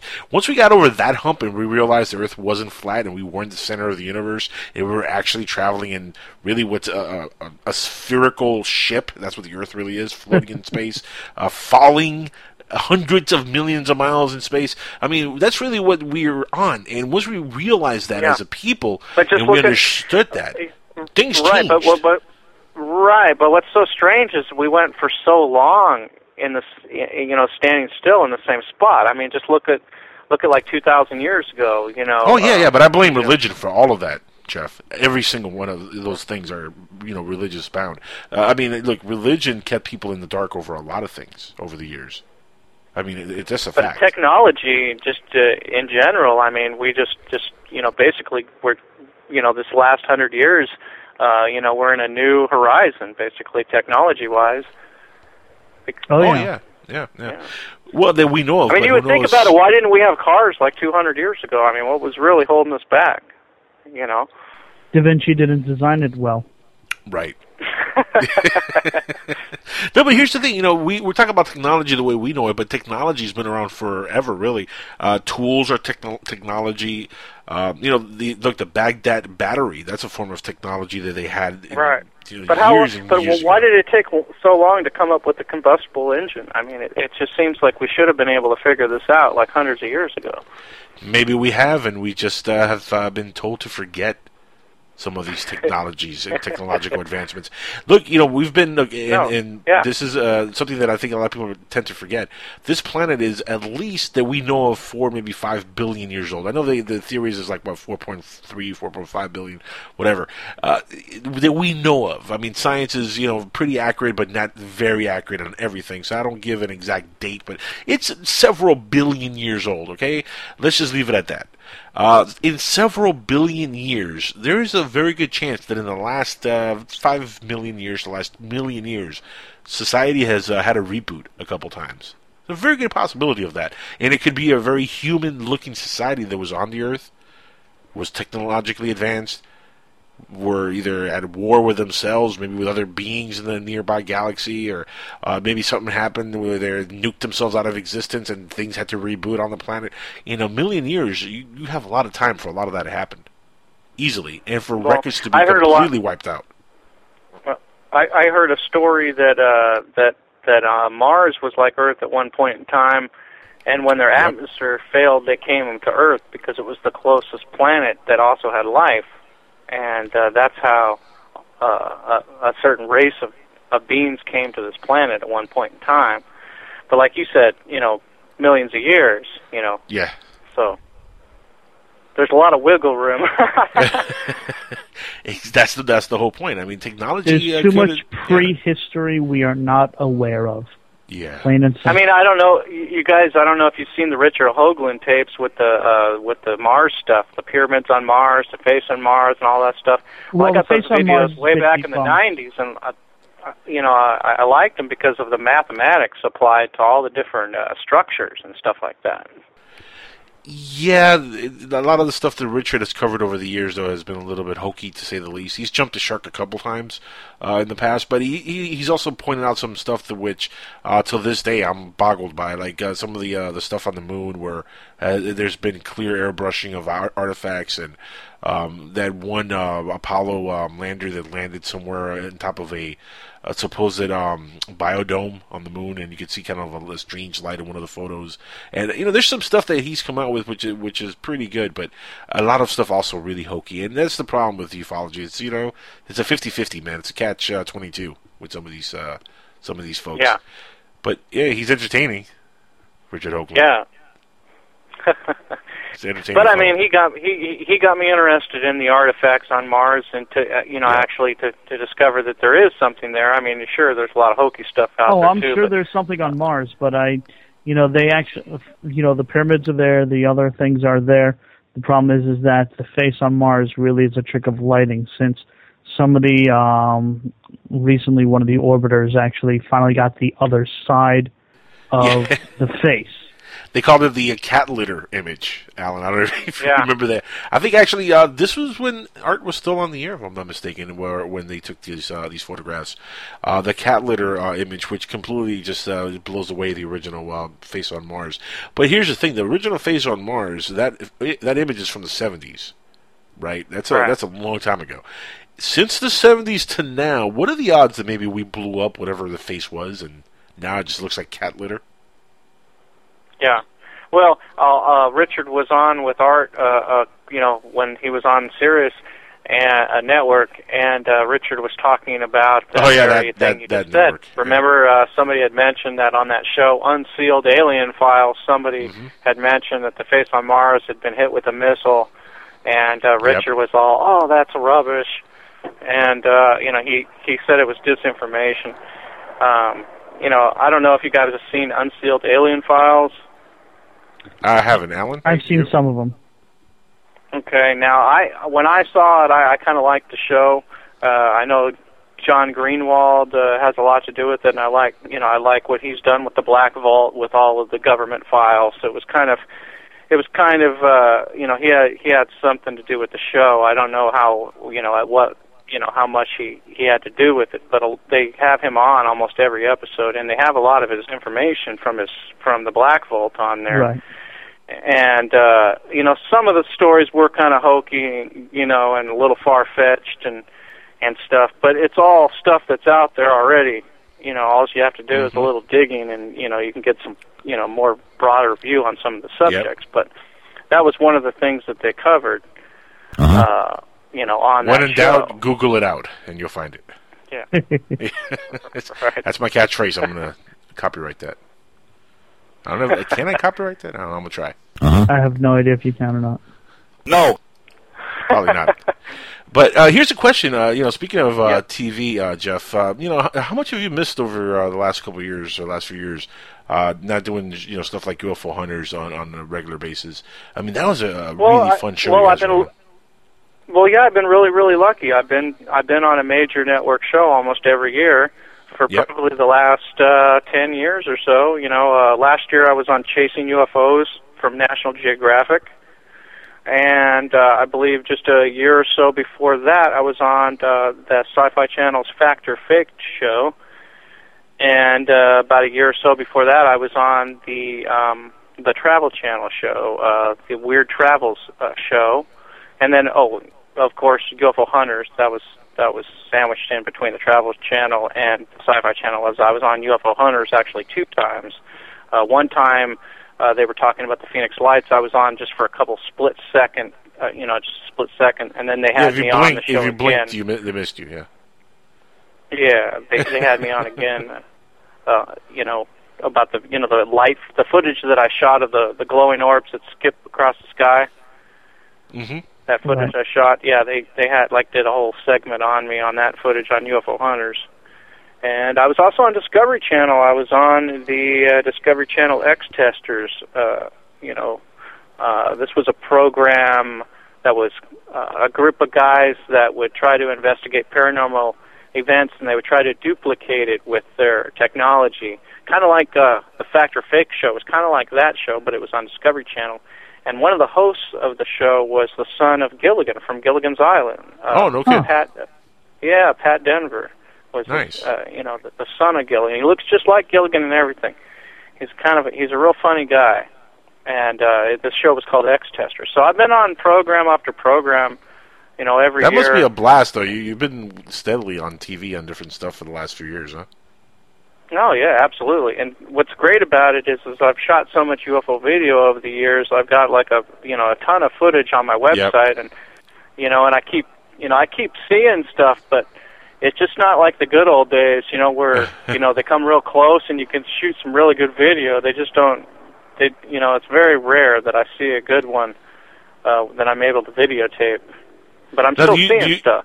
Do you track where like satellites are going to be positioned and stuff, so you know you're not watching or videotaping a satellite?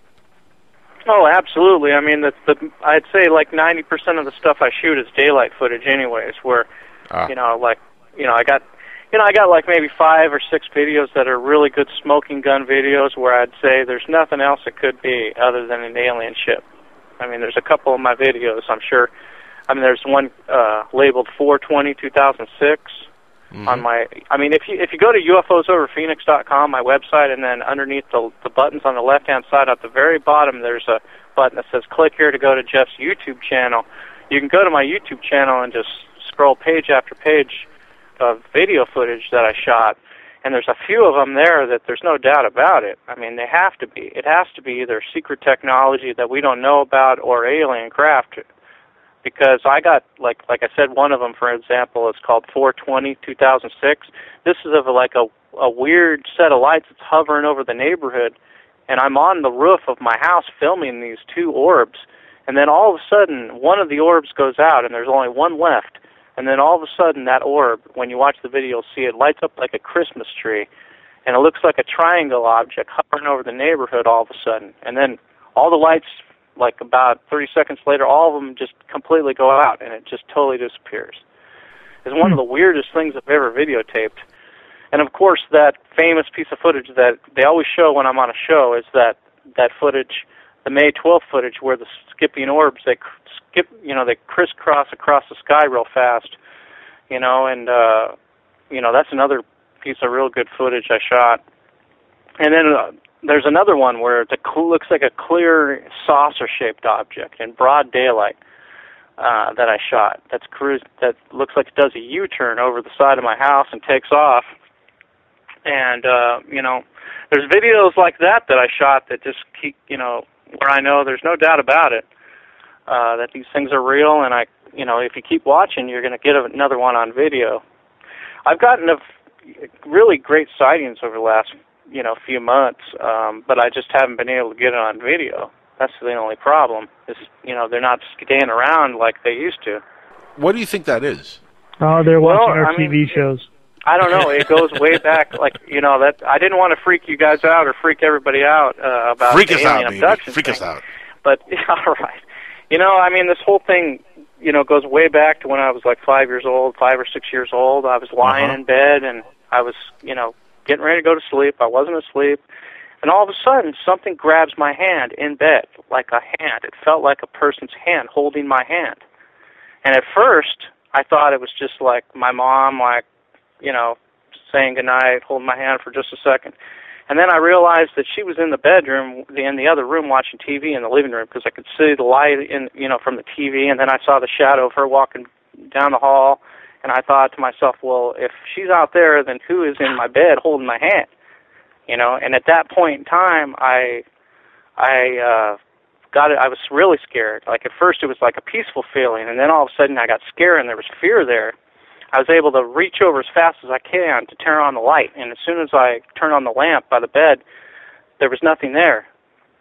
The pressure released off my hand. There was nothing there at all. This was, and you know, this was like right around the first grade. This was probably right after kindergarten, probably around the first, second grade time frame, right in there and uh, probably more like first grade because I remember going to school the next following few weeks, and I, w- I went into the elementary school library and I started pulling paranormal books left and right, UFO, Loch Ness monster, Bigfoot. For some reason, the door was unlocked to a different reality, and I was trying to figure out what it was.